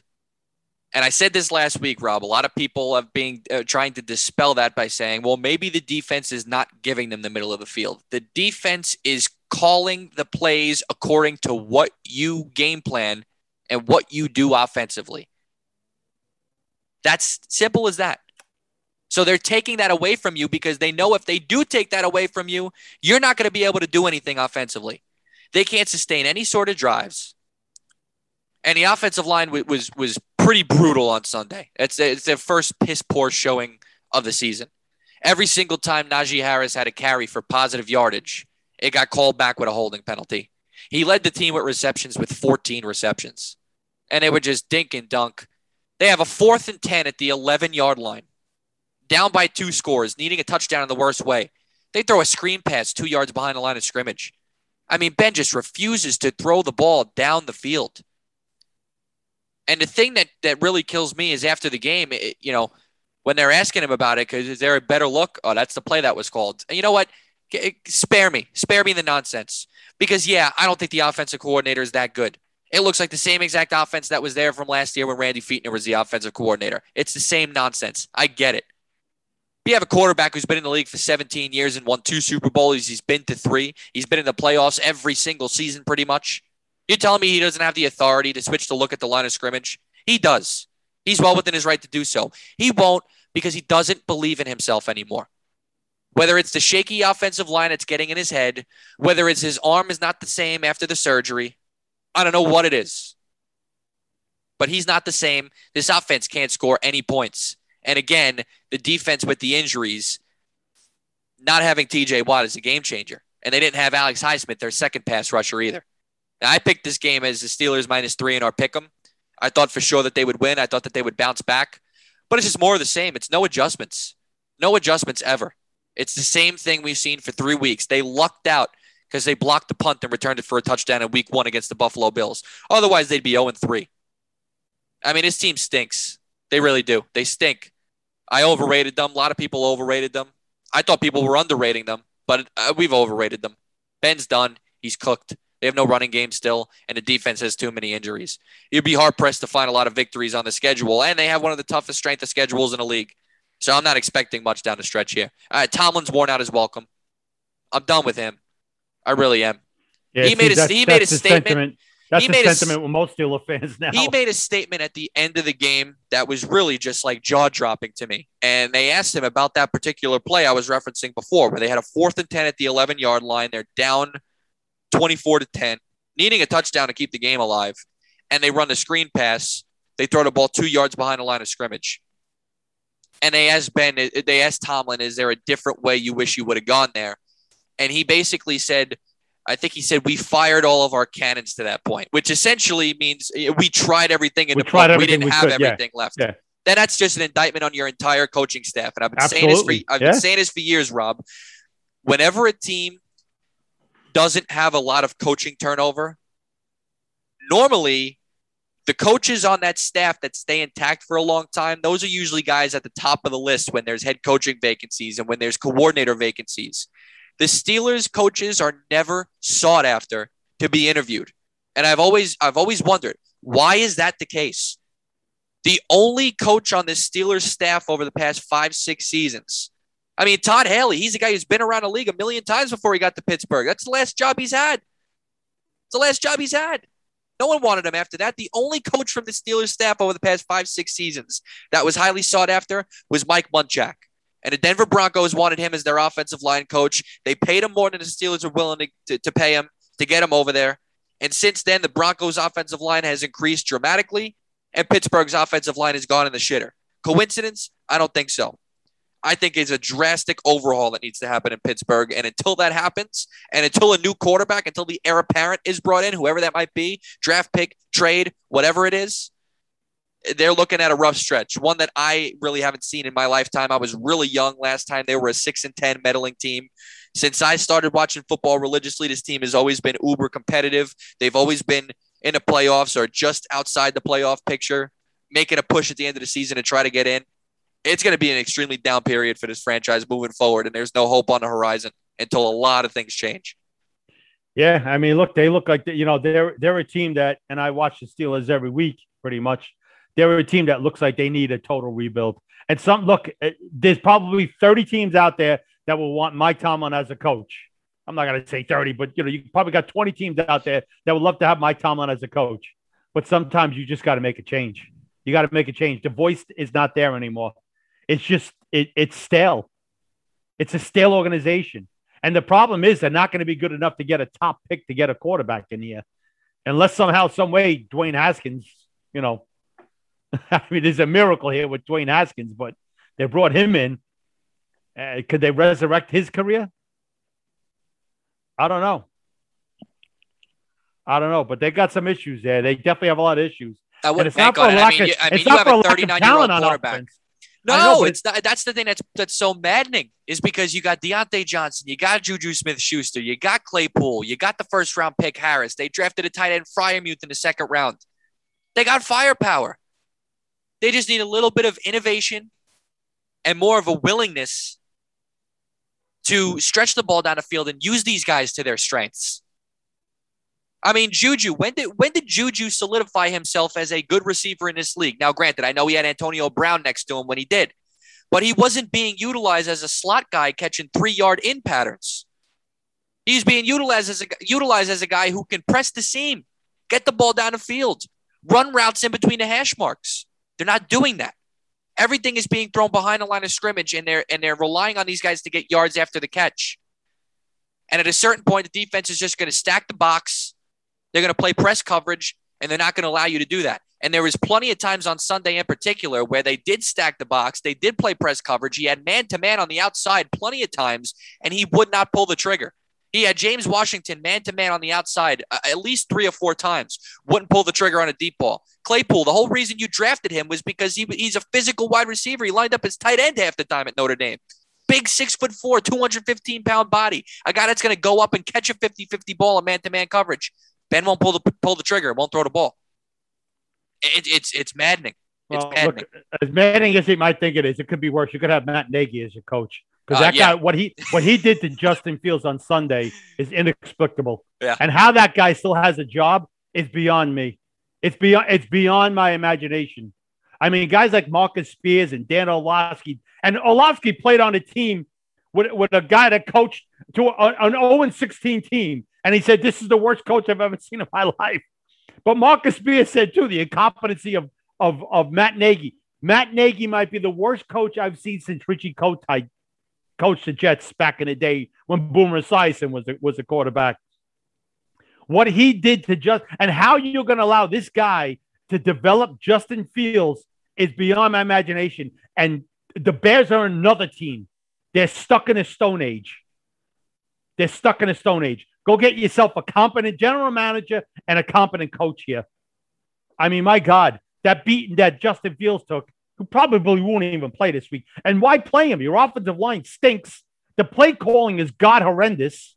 Matt Nagy is an incompetent coach. What they did to Justin Fields, taking nine sacks, kid took a beating. I mean, my God, you see some of these. Uh, They're both moron. Nagy and Pace. They're both moron. And Orlovsky pretty much said he said it's either incompetence at a level that we've never seen before, or it was done on purpose. he said that's between the only way. incompetent coaching and let me tell you something, Andrew. These fucking referees all stink too. I've had it with these referees, and then I even hear, you know, guys like Boomer Esiason, that's an apologist for referees and and and the NFL and everything else, has come out and said the same thing about the refereeing. It's god awful. We see it game in and game out. All of us, all of us. It's almost like they're getting paid on commission to throw the flag the amount of flags that we see and the incompetency of these referees, it, it blows my mind, Andrew. Blows my mind. You watch, I watch all these games, man. I'm in tune with every one of these games. And, and some of the calls, these egregious calls that I see from some of these referees, my God, it, it blows my mind. And just enough, en- enough with some of these flags Sometimes you have a you have a uh, the smaller you have a guy an eligible man downfield. The guy's four and a half yards downfield. Let's stop. Take it, get it away. Some of these these holding calls on the opposite side of the field that have nothing to do with the play on the other side of the field. Stop. They they they kill. We've been saying this for a couple of years now. They're killing the flow of the game. My God, The, these the, flags. the, the taunting is really what makes me want to put Oh, my head through a oh, window. everything, Andrew. It's just, I, it's just some of these the, these unsportsmanlike hits on the quarterback and and, and the, the hitting of a defenseless receiver. I mean, come, some of them are just so bad. It's ridiculous. I mean, these pass interference calls are getting stupid. It's getting stupid to not allow these guys to play. And then you see the end of the Chief Charger game, and Mahomes throws a Hail Mary, and Tyreek Hill and and Travis Kelce basically it was second. It was a second degree assault on the two of them. Go look at that replay again. They got mugged and dragged and pulled down. Can't make a call there. Uh, how about uh, how about Davante Adams? I thought he died on the field on that long pass. No flag Yeah. on that one either. No flag. No flag on that. No flag on that. I, I you know, I just it's ridiculous. It really is ridiculous. It's terrible. It really It's is. been- it's been terrible. But you It's know got. what? I mean, I, I didn't think it could get any worse, but it's it's progressively Well, gotten worse and worse if, every if you look at that Raven Lion game, there was a delay of game before that big play happened. Oh, two and a half seconds. Two and a half Yeah. seconds. Two and a The clock seconds. was on zero. And what the NFL came out with the excuse, well, the game clock and the, and the clock you were seeing was was off. Get out of here! Stop! Stop! Stop! Stop! I felt bad for the Lions in that game. They made a terrific comeback. It was a hell of a game, and they got taken out because of incompetency. Much like the Giant game against Washington, too. The same thing. Dexter Lawrence wasn't offsides. NFL comes out. Oh yeah, no, he wasn't offsides. I, I, you know, I mean, come on, it's got to stop. At some point, when you see a critical play like that happen with less than a minute, it should be an automatic review. Period. If there's some sort of controversy to a call, it should be an automatic review. You're going to use the replay, then just use it. Use it the right way. Then use it. I don't know. I, oh, but anyway, how about the Chiefs? They're one and two. Chiefs are in last place. You know, my, my friend Chad, I got to give him credit. He brought this up a couple of weeks ago about Mahomes. He goes, you know, Mahomes looks like he's getting a little full of himself lately. You know, throwing off the back foot, the sidearm throws, you know, the throws on one leg, jumping around. He's getting a little full of himself. Some of these mistakes he's making mm, probably could be avoided. No, and and Chad is not the only person who feels that way. And I know I brought it up to you in a, in a text thread about what Kyle Brandt was saying on Good Morning Football, and it kind of just went along the lines of exactly what Chad was saying. It's like uh, Mahomes is enamored so much with his own skill set that at certain points, when all you need is just for him to complete a six yard pass, it doesn't come that easy to him because he's trying to be flashy and he's doing this and he's doing that. And yep. listen, everyone was talking ad nauseum coming into the season, especially after week one, about how fantastic Mahomes has been and how he doesn't throw interceptions in September and how he's undefeated. And now all of a sudden the Chiefs are one and two, and they're not in trouble by any means. They're obviously still going to be a, a terrific team when it's all said and done at the end of the season, might still be the number one seed when we're finished talking about this regular season. But you can argue that if it wasn't for two brutal turnovers by Patrick Mahomes on throws that did not need to be made, they would be 3 and 0. Yep. And instead, they're one and two. I mean, you yep. add you you obviously couple that with the really bad Edwards-Helaire fumble against the Ravens. He had another fumble last week. He's having a problem holding onto the ball, and you got Mahomes with the flashiness leading to interceptions that we've never seen him throw before. And this is what happens with the Chiefs. And the defense has been god awful. And they pumped a ton of money into the offensive line, and the offensive line isn't protecting them like they would have hoped either. So the, the, the Chiefs are having more problems than I think anyone could have envisioned them having. But at the same time, I'm probably most confident in them out of anybody in the league to turn things around and get back on the winning track. Yeah, I mean, I, I, look, I, I, just the Chiefs are going to right the wrongs. There's no doubt. But they are having an issue with Clyde Edwards Helaire, too. You know, when the Chiefs were going to the Super Bowl, they had Damien Williams there. You know, even guys like Spencer Ware were there, and they were good guys, serviceable, ran the ball. They ran the ball well, the Chiefs. It seems like there's a problem with Clyde Edwards Helaire. I don't know. Uh, do you feel that way, Andrew, with, with Helaire? I've never I was a fan of him after the first game of the season last year against the Houston Texans, and I have not been a fan of him since. Yeah, I, there's something that's not right with that kid there. Something that's not right. He's got the, you know, he had too much talent at LSU. Uh, you know, it just I thought he was the right fit for that offense. I really did. So, so did I. I so thought he was I. the perfect fit for that offense. And it seems like this, he, you know, look, he had the big fumble against the Ravens that basically cost him the game. He had two more fumbles as much as, hey, listen, he had a good game numbers wise uh, against the Chargers the other day. He had 100 yards, scored a touchdown, but he fumbled twice in that game as well. Andy Reid stuck with him. I, you know, they might have a little bit of a problem with their running game there, and they could use a bit of a running game and that's why I in my fantasy team I picked up Darrel Williams. I just I just don't see Edwards Helaire being a bell cow if he's going to keep coughing up the football. They can't afford to because it's it's it's at a point now where they're losing games simply because of turnovers. And the only way to alleviate that issue is get the ball out of the guy's hands who turns the ball over. And obviously, you're not going to take the ball out of Mahomes' hands. He's the best quarterback, one of the best quarterbacks in the league. You can't do that. But Edwards Helaire needlessly turning the ball over, that can't happen. I wouldn't be surprised if his workload is cut in half. I really wouldn't. And if I told you today on September 29th in the AFC West, two teams would be 3 and 0 and one team would be 2 and 1. You would have to think that one of them would be the Chiefs, right? And the other would be the Chargers. That's what I would say. Yeah. And meanwhile, the Chiefs are at 1 and 2 and you got the Raiders and the Broncos. Now look, the Broncos are a little bit it's a little bit weird. We both like them as a sleeper, right? Yes, but we have to acknowledge that they've played the Jags, the Jets, and the Giants. Exactly. And now this week they play the Ravens in Denver. It's going to be an interesting test. Not that the Ravens are a great team, but they're better than what they played, and you got to wonder, you know, wh- what the Broncos will look like in this game. Mhm. You, you got to think about that. But you know, I, let's get away from the games uh, from this past week, and I want to talk about the big game this week, and that's obviously Patriots and Buccaneers in New England. Tom Brady, Tom Brady returning to New England. I mean, I'll tell you, this might be one of the most watched regular season games in NFL history. Oh, no doubt. No doubt. And prime time Sunday night. Oh, I am looking forward to that, man. I really, really am. Now, what's the reception that Brady gets from the fans at Foxborough? Uh, look, how could you how could you not want to, you know, give him a big reception? You'd have to be nuts. You know, come on. How do you not give this guy a big reception here? How do you not stand for two, three minutes bowing to the guy? Look what he's done.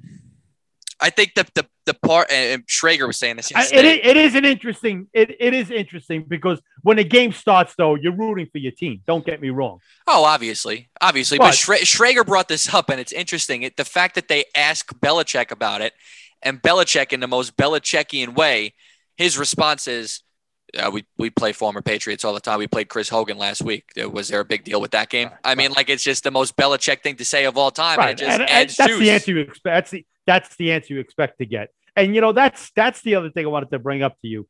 How do you you know this? It's such a dynamic when you have a coach of Belichick who's a Hall of Fame coach, and obviously Tom Brady, the greatest quarterback that probably ever lived.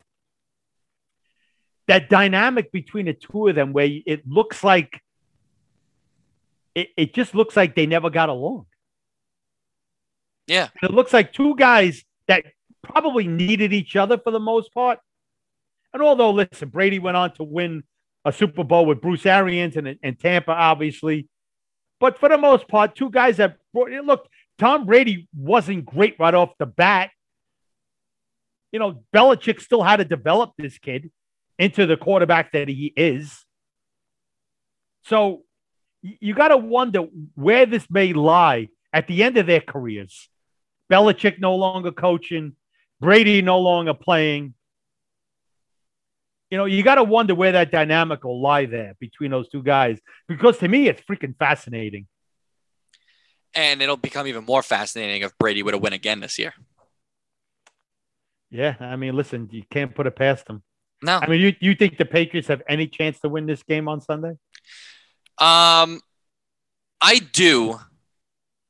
But if their recipe for success is if this is an extremely low scoring game, if Bill is able to dial up a defensive game plan and where he wreaks havoc on Tom, having known him for so long, I don't Well- think there's any way that the Patriots can keep up scoring wise with the Bucks if Brady's able No. to have his way with the New England defense. But now the one thing about Belichick is he's always game plan to take away your best offensive player. So Belichick is drawing up his his defensive scheme for this week. Who's their best offensive player? Let's take away Evans. Okay. Well, now you got Godwin, Antonio Brown, and Gronkowski. Let's take away Gronk. Well, now you got Evans, Godwin, and Brown. Let's take away Brown. Well, now you got Godwin, Evans, and Gronkowski. I mean, so you know what I mean? yeah, it's a plethora of weapons. It's too much to game plan against. It is, and you gotta. You know what I've been seeing. You know what I've been noticing, and I noticed that the Lions did it to the to the Packers. They did it to them uh, on that Monday night game where they played deep safeties. They played a deep zone and basically dared the Packers to to run the ball and thought that they you know they they thought they can get Rodgers enough to where he would be um impatient with the offense which never happened because obviously Aaron Jones had an unbelievable game with four touchdowns, over 100 yards uh, um, total, rushing, receiving, had a terrific game. And it, the Eagles did the same thing to the Cowboys on Monday night, where they played those deep safeties. And look, Zach wasn't slinging the ball all over the place the other night. You know, he had some couple of places. CeeDee Lamb only had three receptions. Amari Cooper only had uh, two or three receptions. Dalton uh, Schultz was was the guy for them with the underneath routes, and Ezekiel Elliott and Tony Pollard did their thing. Ezekiel Elliott looked terrific. I mean, he probably had his best game in over a year, but and looked like the Eagles were daring the, the Cowboys to run the ball. I wonder if if Belichick's game plan is to do the same to the Buccaneers. I mean, we have not seen the Buccaneers be able to control the pace of a game with their running game yet. It was effective in the postseason last year. We have not seen it so far this year. I mean, Brady threw the ball 50 times in week one and they won a 42 39 shootout or 41 39, whatever the final score of that game was. So we have not seen, you know, and, and the Bucks now have a little bit of a different identity in a running game because they they're using Giovani Bernard a lot. They used him a, a, ton last week out of the passing game. I think he had nine catches last week, Gio Bernard. So they hasn't haven't necessarily relied on the ground and pound version of the running game. You know, they're using their offense the similar way that Brady utilized his offense in New England, using James White to catch passes out of the backfield. They're doing the same thing with Gio Bernard so far. And they have not used Ronald Jones at all. Ronald Jones was a really tough runner for them last year. So maybe that is the game plan. I mean, maybe maybe that's the game plan is to force them to run the ball, but also have that one linebacker that's just lurking in the open space to take away the passing threat from the backfield and take your chances. Yeah, you wonder. I mean, if there's anybody that I'm going to put confidence in I, I, in order to slow down Brady, it's probably going to be Bill. Yeah, I don't like think you said with the amount of Brady, but I do think I do think they're going to force them to run the ball. I just got a feeling that they're going to do whatever they got to do from having Brady stop from slinging the ball all over the place.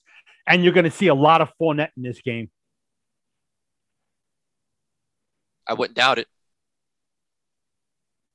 I wouldn't doubt it. And I think they could win the game even without Fournette. But, oh, that, oh, no, but listen, I think Belichick I, is going to be able to. I don't see Brady losing this game. I really, really don't. I just don't. I don't either. I don't either. I don't see him losing this game. And Mac Jones has not looked as good as he looked in week one.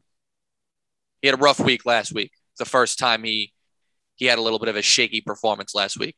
Mac Jones, he really did. So how about that too? Speaking of uh, Mac Jones and his rough week, I mean, it's the the the Patriots obviously lose to New Orleans, and I see the stat. Jameis Winston's thrown for 390 yards on the season so far. 390 yards on the season in three games. It's incredible a guy that we thought was going to go balls to the wall and be slinging it to a certain degree. I mean, we thought Sean Payton was going to hold him back a tad, but we know what makes Jameis Jameis, and that's throwing a football around, and he's not doing that at all. Well, you got to wonder how much Alvin Kamara is going to last because he's getting a lot of touches. Yeah. That he's not used to in his career. So, well, he was used to splitting the workload with Ingram, and then he was splitting the workload a little bit with Murray and now there's no really splitting the workload. It's just no, the Alvin Kamara show, and they don't Tony, want to put the ball in Jameis's hands. Tony, Tony Jones Tony, Jr. Tony Jones Jr., who basically was a bowling alley singer about two years ago. I mean, you know. All right, so we'll do the same thing that we did last week this week. Let's talk about it. What are the three games? Uh, obviously, Tampa Bay and New England is one of them. What are the other two games that you're looking forward to the most on this week's slate? Uh, well, that's definitely the one. I mean, listen, Jesus. Uh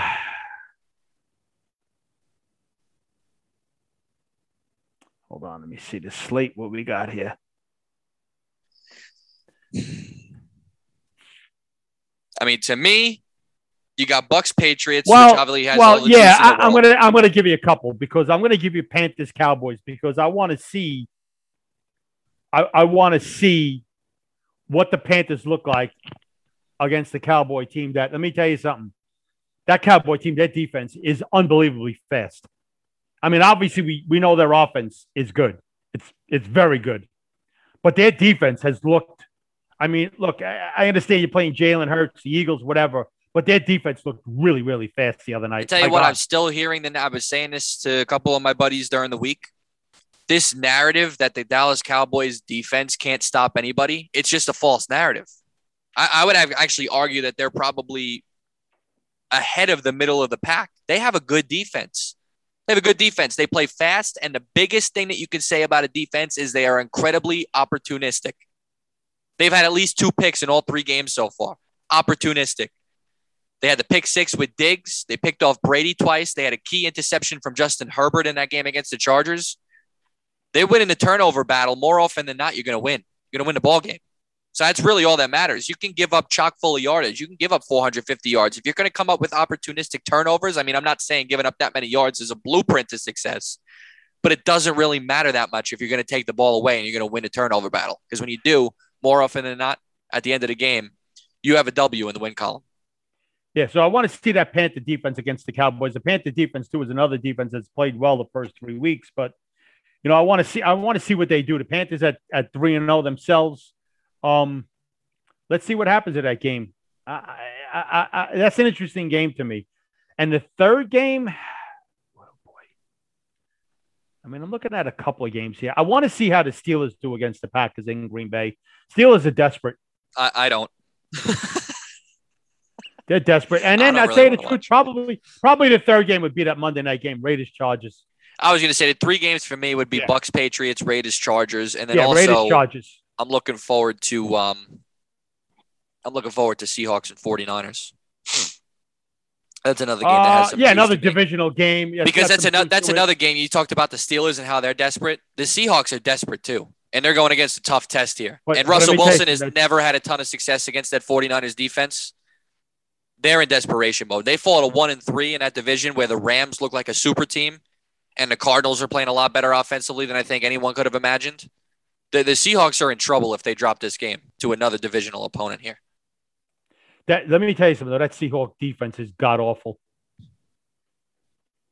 Uh, Jamal Adams, difference maker, right? Oof, oof. That that that defense is terrible. It's awful. They get no pressure on a quarterback. None. I, I think Kirk Cousins dropped back 35 times. I think he was hurried four times on Sunday or whatever it was. Uh, I don't know if he even dropped back that many times because Mattison had a ah, good yeah. game in the backfield, but I think he was hurried four times when he dropped and, back and in yet, that game. And you know, no, another game that Seahawks blew a first half lead. They had a 10, 10 point lead in that game, right? 10 yeah. point lead in the first half. Yeah. Yeah. Yep. Two weeks in a row. Terrible. And yeah, 38 dropbacks for Kirk Cousins. He was sacked once. He's probably hurried three other times. So Seahawks are Seahawks are in trouble. Big time. I mean, I mean it, it kind of falls into what I was saying last year. I said it again this year. Very mediocre roster with a very, very good quarterback that kind of uh, disguises their flaws a little bit. If you put just your average run of the mill quarterback on that Seahawks team, I guarantee you they're a five win team. Oh, at best. Yeah. They're just not very good. At best. they gave up all that capital to get Jamal Adams as if he's a difference maker. He's not. He's a he's a he's a box no. safety that basically plays a linebacker position. Yeah, everybody's seen it. They give up a lot. Yeah, they give good. up a lot for him. Not so, a good situation. It's not a good situation, but yeah. So those are the top three games. I mean, uh, that Raider Charger game should be an explosive game. Two offenses, and I tell you, Justin Herbert has been terrific. Derek Carr has looked really, really good too. I tell you, really has. Raider offense looks good. I mean, the defense looks looks okay. But this should be a dynamic game between these two teams. It really, really should be. I mean, you know, the problem with me, the Seahawk 49er game is I'm just tired of seeing the Seahawks, man. That it, it's just that team is just so I, I, don't know what it is. It's like day in and day out. It's it's like Groundhog's Day. It's the same thing all over. Well, let me ask you a, a, a different question do we start to see the conversation about a potential Russell Wilson trade resurface if the Seahawks have a really bad season, like a six and eleven type season? I would think it'd have to be in the conversation. How could it not? I mean, you'd have to start a rebuild after this year. If the Seahawks don't make the playoffs, you, you got to go through. It's much like the Steelers. You've had a coach that have been there forever. You've had a quarterback that's been there forever, and there's got to be a change because it's not going to get any better. Mm-hmm. It's just not. It's just not. There's got to be a rebuild. And they already won. It's not like it didn't work out. They already got their Super Bowl win. Yeah. But now it's just it's just getting stale. A change needs to be made. It's getting stale. All right. So let's revisit what I, I obviously didn't want to do because it's uh it was an embarrassing showing on my part in our pick'em segment last week. Just utter embarrassment. Um, and I thought my my picks in week one were bad. I mean, I got my one point pick, but my two and my three were not good. So I felt like, you know what, I'm going to make a conscious effort on redistributing my points a little bit better when it came to my picks in week two. But for God's sake, it didn't matter where I distributed them. I could have just left it blank and I would have done better than I did this week. 0 and 3. I had the Steelers as my one point play, minus three. They got the doors blown off by the Bengals at home. 0 and 2 at Heinz Field so far this season. I had the Bears getting seven points. Uh, I did not factor in the, uh, Matt Nagy being the head coach. That should have been something that alerted me to stay away from that game, but I didn't. Um, so the Bears got their asses kicked by Cleveland.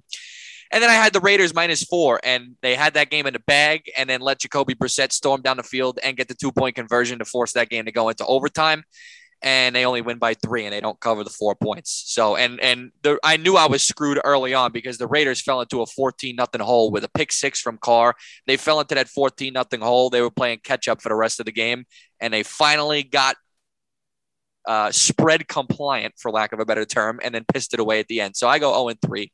Um, Rob, one point play, Seahawks minus one and a half, and they blew that double digit lead, and the Vikings beat them. So you get nothing for the one point play. The two point play that you knew all along was going to bite you in the ass. I Giants it minus three. That didn't work out. But what matters most is that you get the three points from your three I got point the play. big three. My Lions, man. My the Lions. Lions. Uh, getting eight points at home against the Baltimore Ravens, and if not for a missed delay of game call on a fourth and nineteen and a Would've won the game 66-yard outright. doink, they I would have won got- the game outright. I would have got six points on that. I don't know if that's the way that this game works, but I mean, we I could play along with you if you'd like. So as we sit through two weeks, well, we only started doing the pick'em in week two. So even though it's three weeks into the season, we're two weeks into our pick'em. Uh, so far, I am one in five with one point. That's terrible. It's brutal.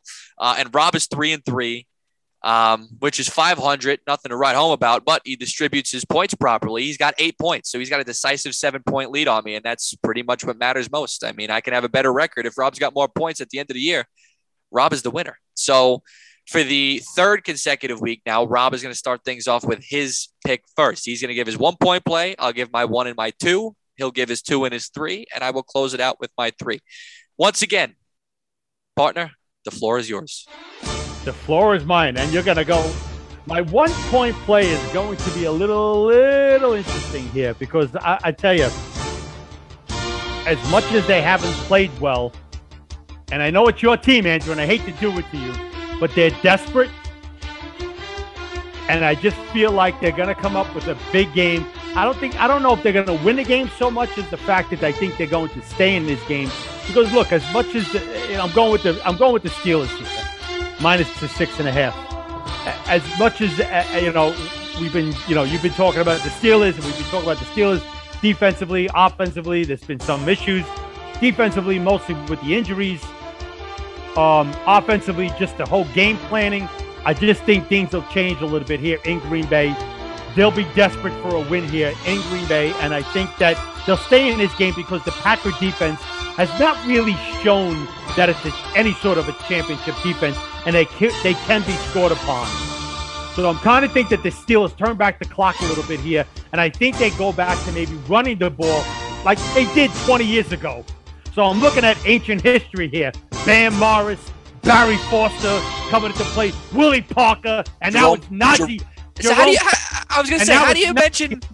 How do you mention Bam Morris and Willie Parker and not mention Jerome Bettis? I know the bus because I was getting carried away. I was getting excited. I was leading it to my boy Najee because you know I love Najee.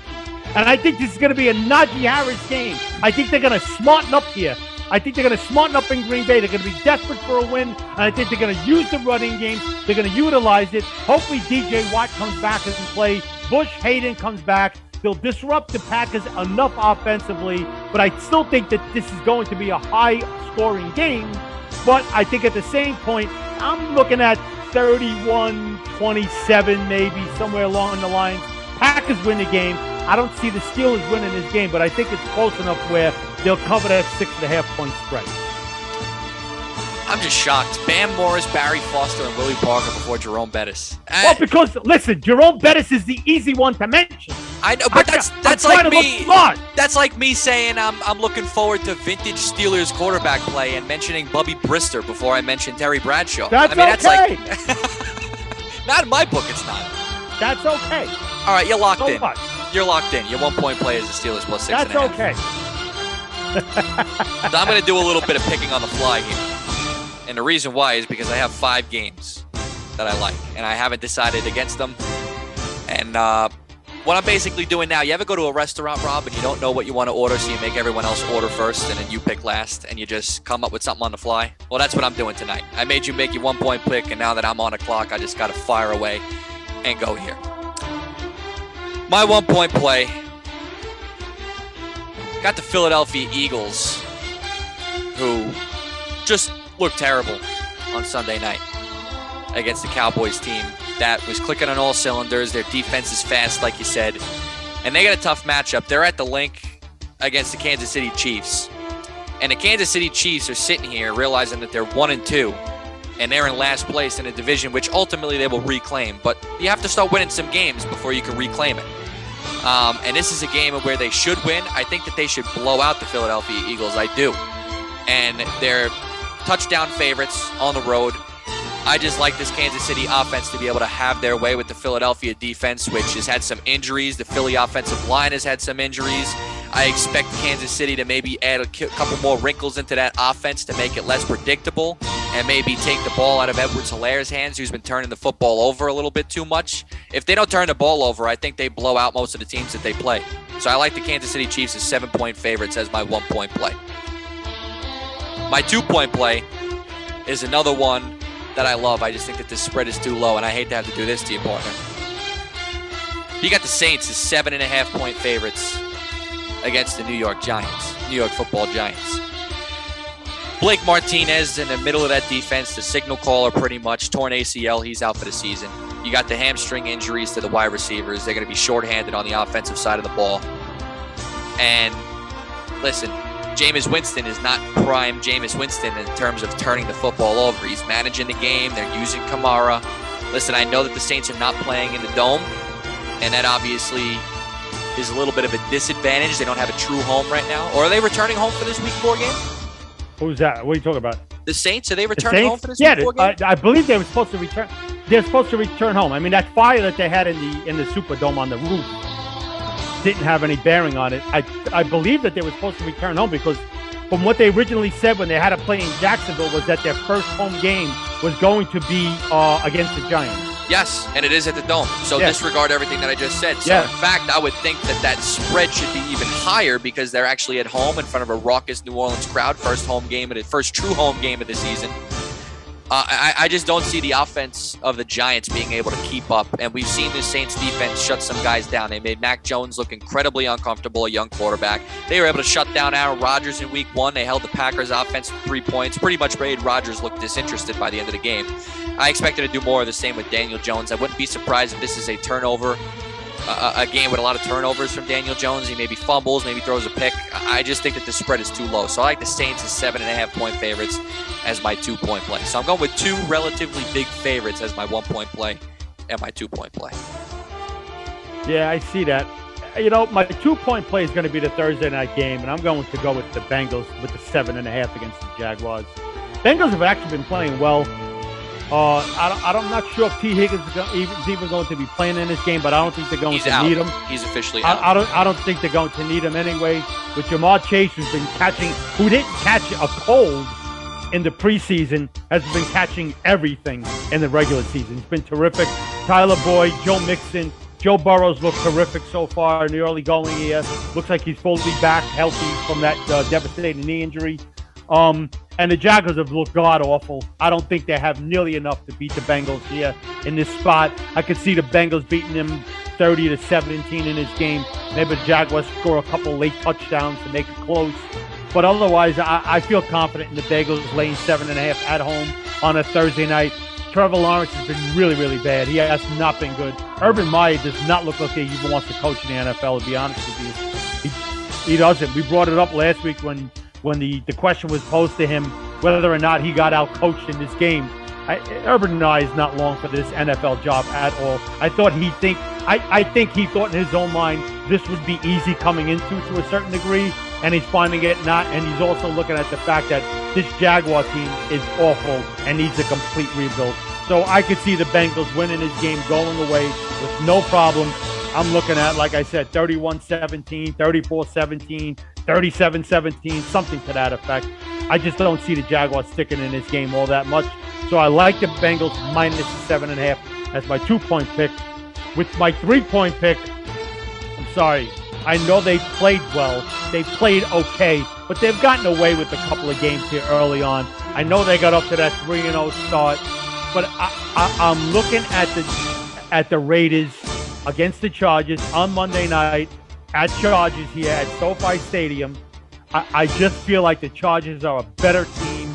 The Raiders have had some inconsistencies. They've got away with games here these first three weeks, especially that Miami game last week you know, they shouldn't have had a problem in that game. They shouldn't have had to struggle the way they struggled. Granted, they came back in that game and they won.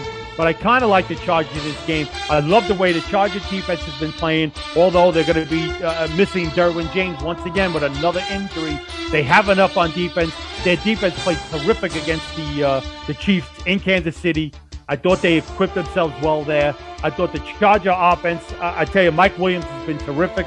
They've been putting him in his slot. The guy's been a beast along with Keenan Allen, Aaron Ekeler. Justin Herbert's been terrific. Offensive line's been playing great, blocking great for them. I love the Chargers in this game, minus the three. I could see the Chargers winning this game going away almost, to be honest with you, Andrew, on Monday night. That's my three point pick. All right, my three point pick. You know a game that I really liked on the schedule? And it's a pick 'em is the Broncos and the Ravens. But I'm just afraid I need to make up a decisive seven point gap here. So I don't want to make any, I don't want to let any potential Ravens hatred or bias get in the way here because I would be siding with the Broncos in that game. So I'm going to lay off that. I can't be wasting a three point play on something that I just have uh, too much of a rooted interest in. So I'm going to go away from that. I'm going to look at the Miami Dolphins, who are two and a half point favorites at home against the Indianapolis Colts. And let me tell you something the Indianapolis Colts are in such a piss poor division between the Texans and Jaguars, who are two of the worst teams in football. This was their division to win. And they're off to an 0 3 start, and this is desperation mode. And I would argue if they lose this game, the trade for Carson Wentz is going to be called into question. Whether they have the right coach in place is going to be called into question. There's going to be a whole lot of turmoil within Indianapolis if they don't win this game. And they are underdogs against a team in Miami that doesn't have their starting quarterback. Jacoby Brissett didn't light the world on fire by any means last week. The only reason that game is really close was because they got off to a 14 0 start due to a pick six from Derek Carr in the early going. And remember, if anyone knows what Jacoby's Brissett's strengths and weaknesses are, it's the Indianapolis coaching staff. They had Jacoby Brissett as a starting quarterback the past couple of seasons. So they're going to come up with a game plan to shut him down. Jonathan Taylor is primed for a big game after Peyton Barber basically ran all over that Miami defense last weekend. And you telling me the Colts are underdogs in this game against the backup quarterback? That's just disrespectful. It's disrespectful, in my opinion.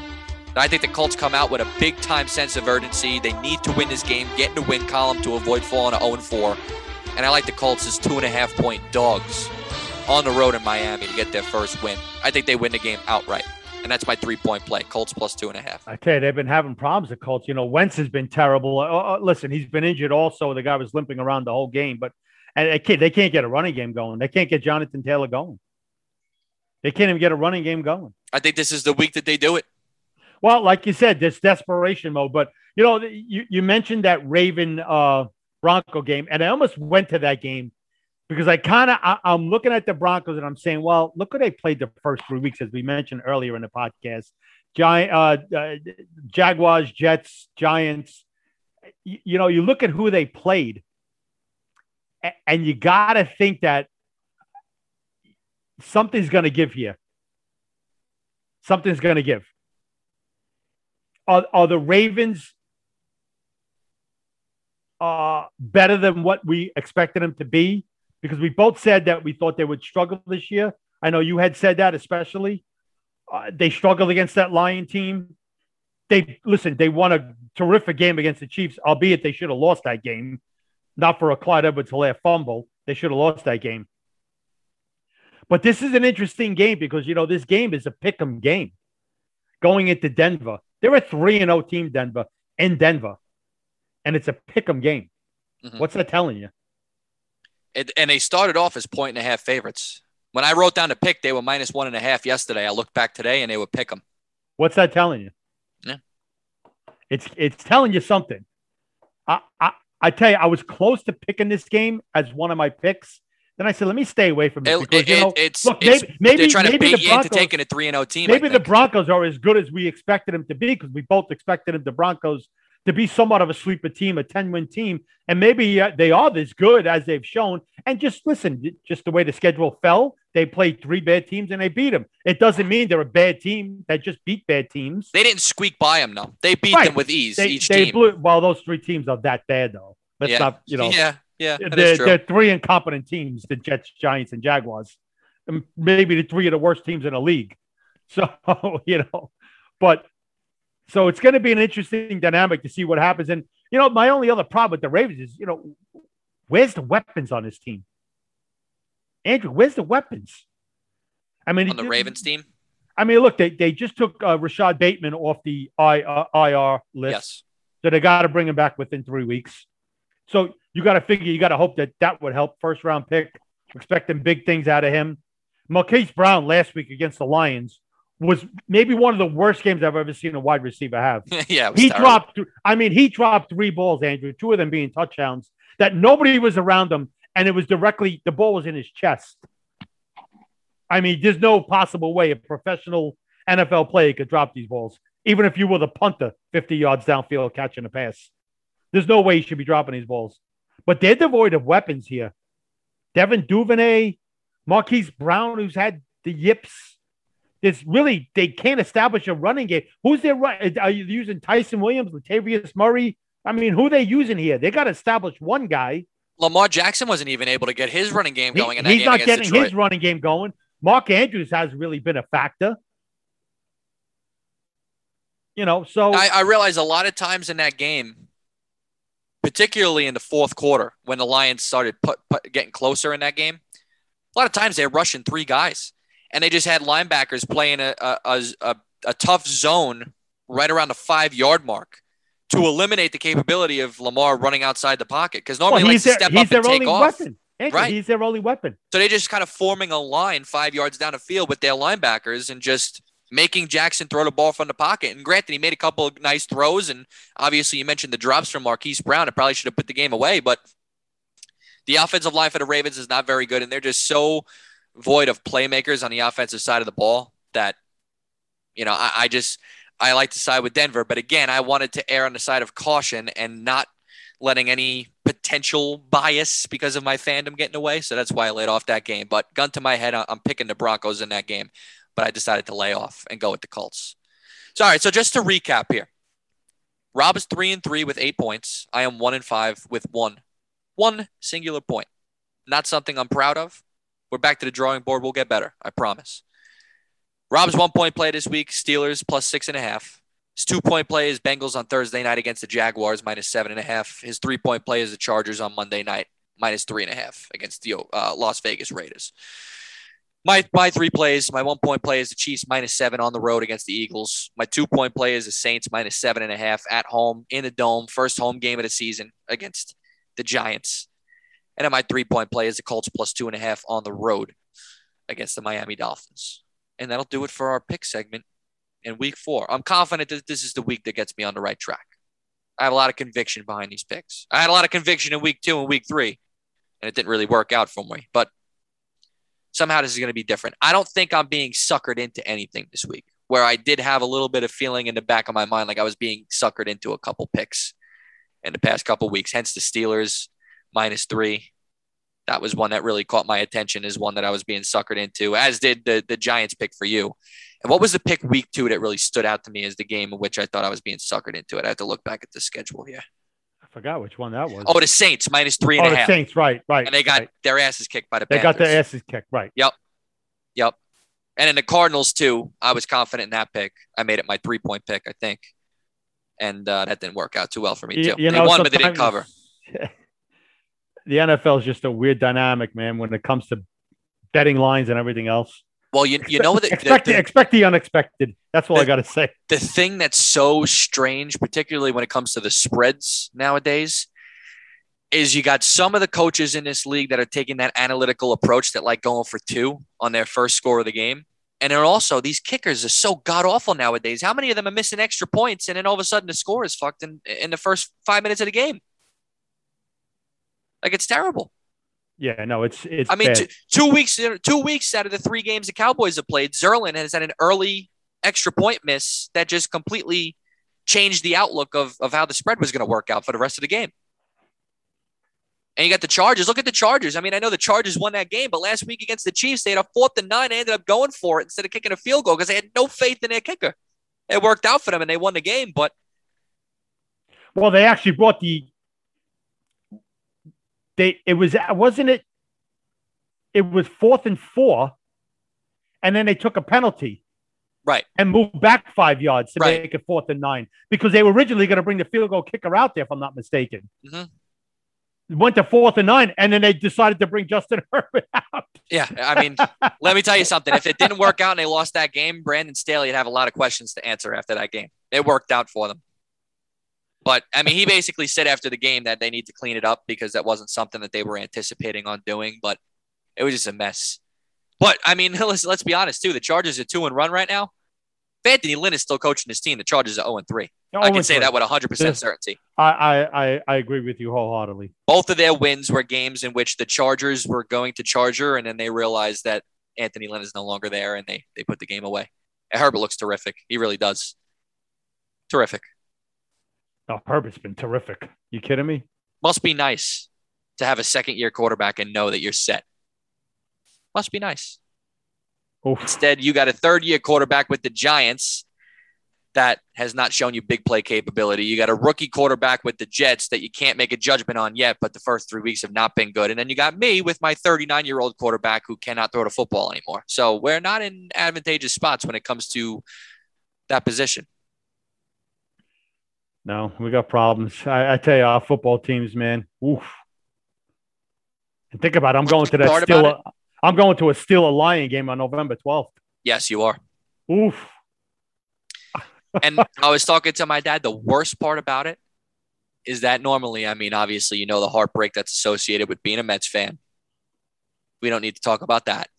And obviously, the Rangers have not been good these past couple of seasons. Haven't made the playoffs, and But at least you're seeing the Four or five Rangers in a now. rebuild. We're starting to see some. well, yeah, you're talent. seeing progress there. But We're but the seeing main progress. point, Young talent looking to develop. So right? you know, but the the main point being that with all these teams that consistently break my heart or fall short, the Steelers were the one constant that when football season came around, at least I knew I had something to look forward to, and that's now that's no longer the case.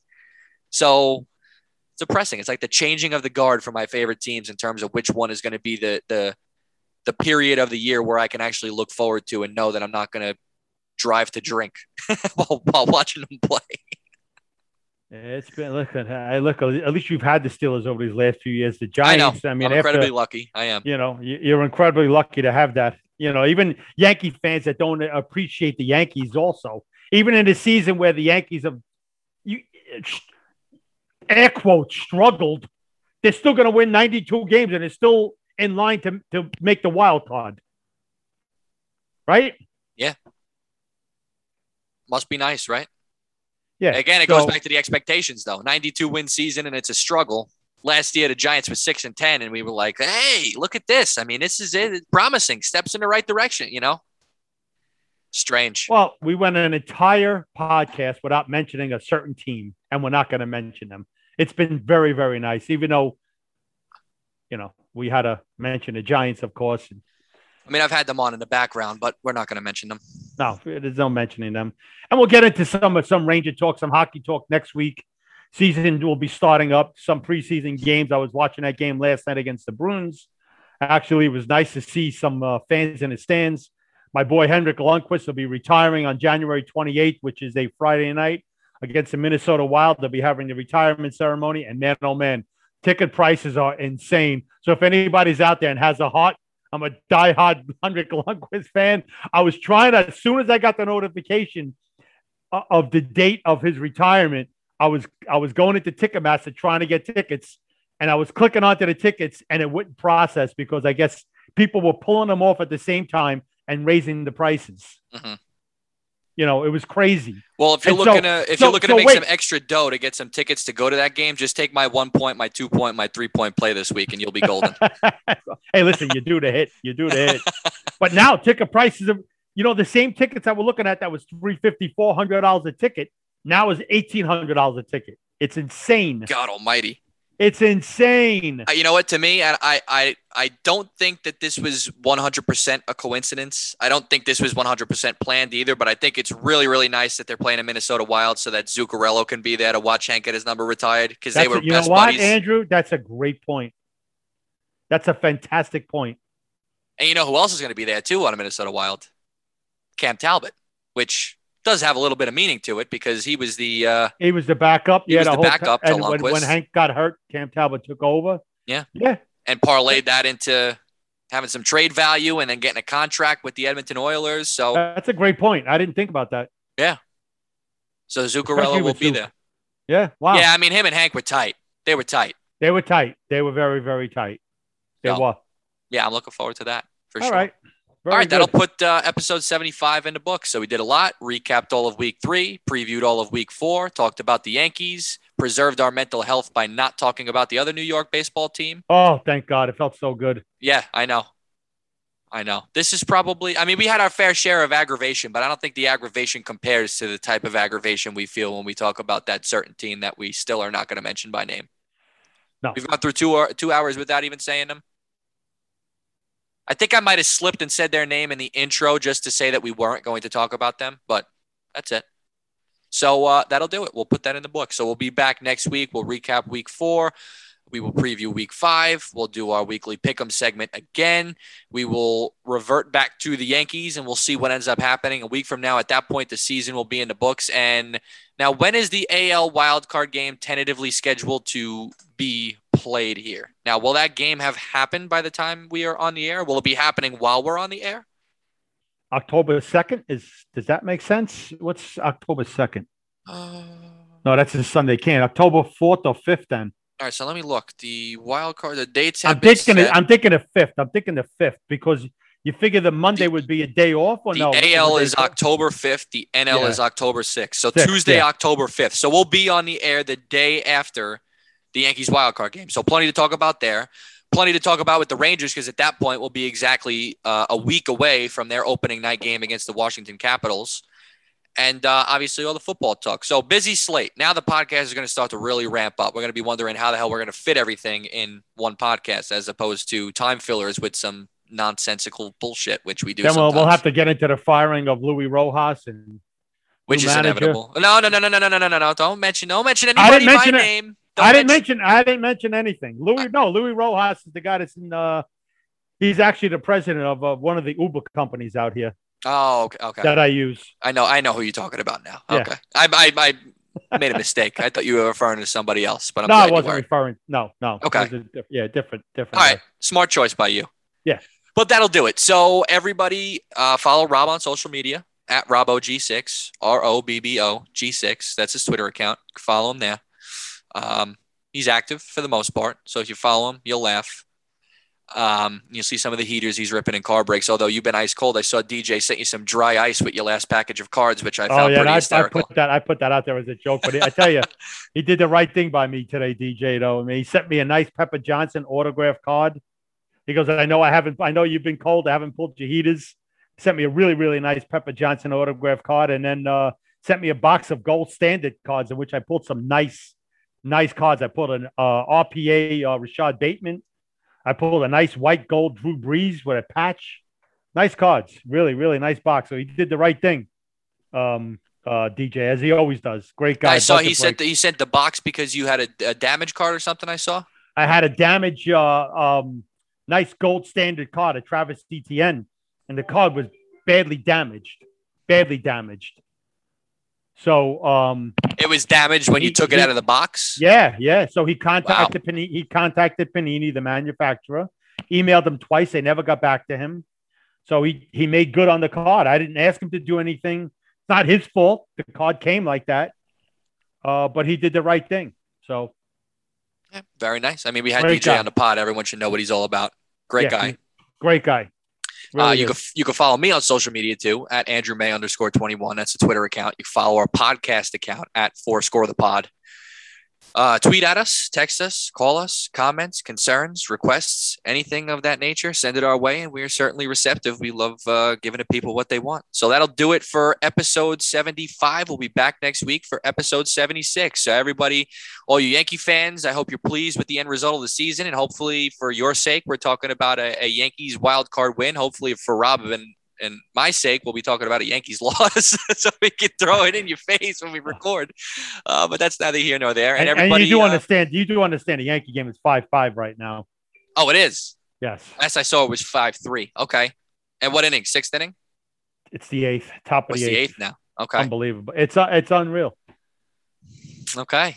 Well, inching it, closer and closer to that magic number. Hopefully, they can pull this one out. It doesn't stop. You're not going to get your wish. It doesn't stop.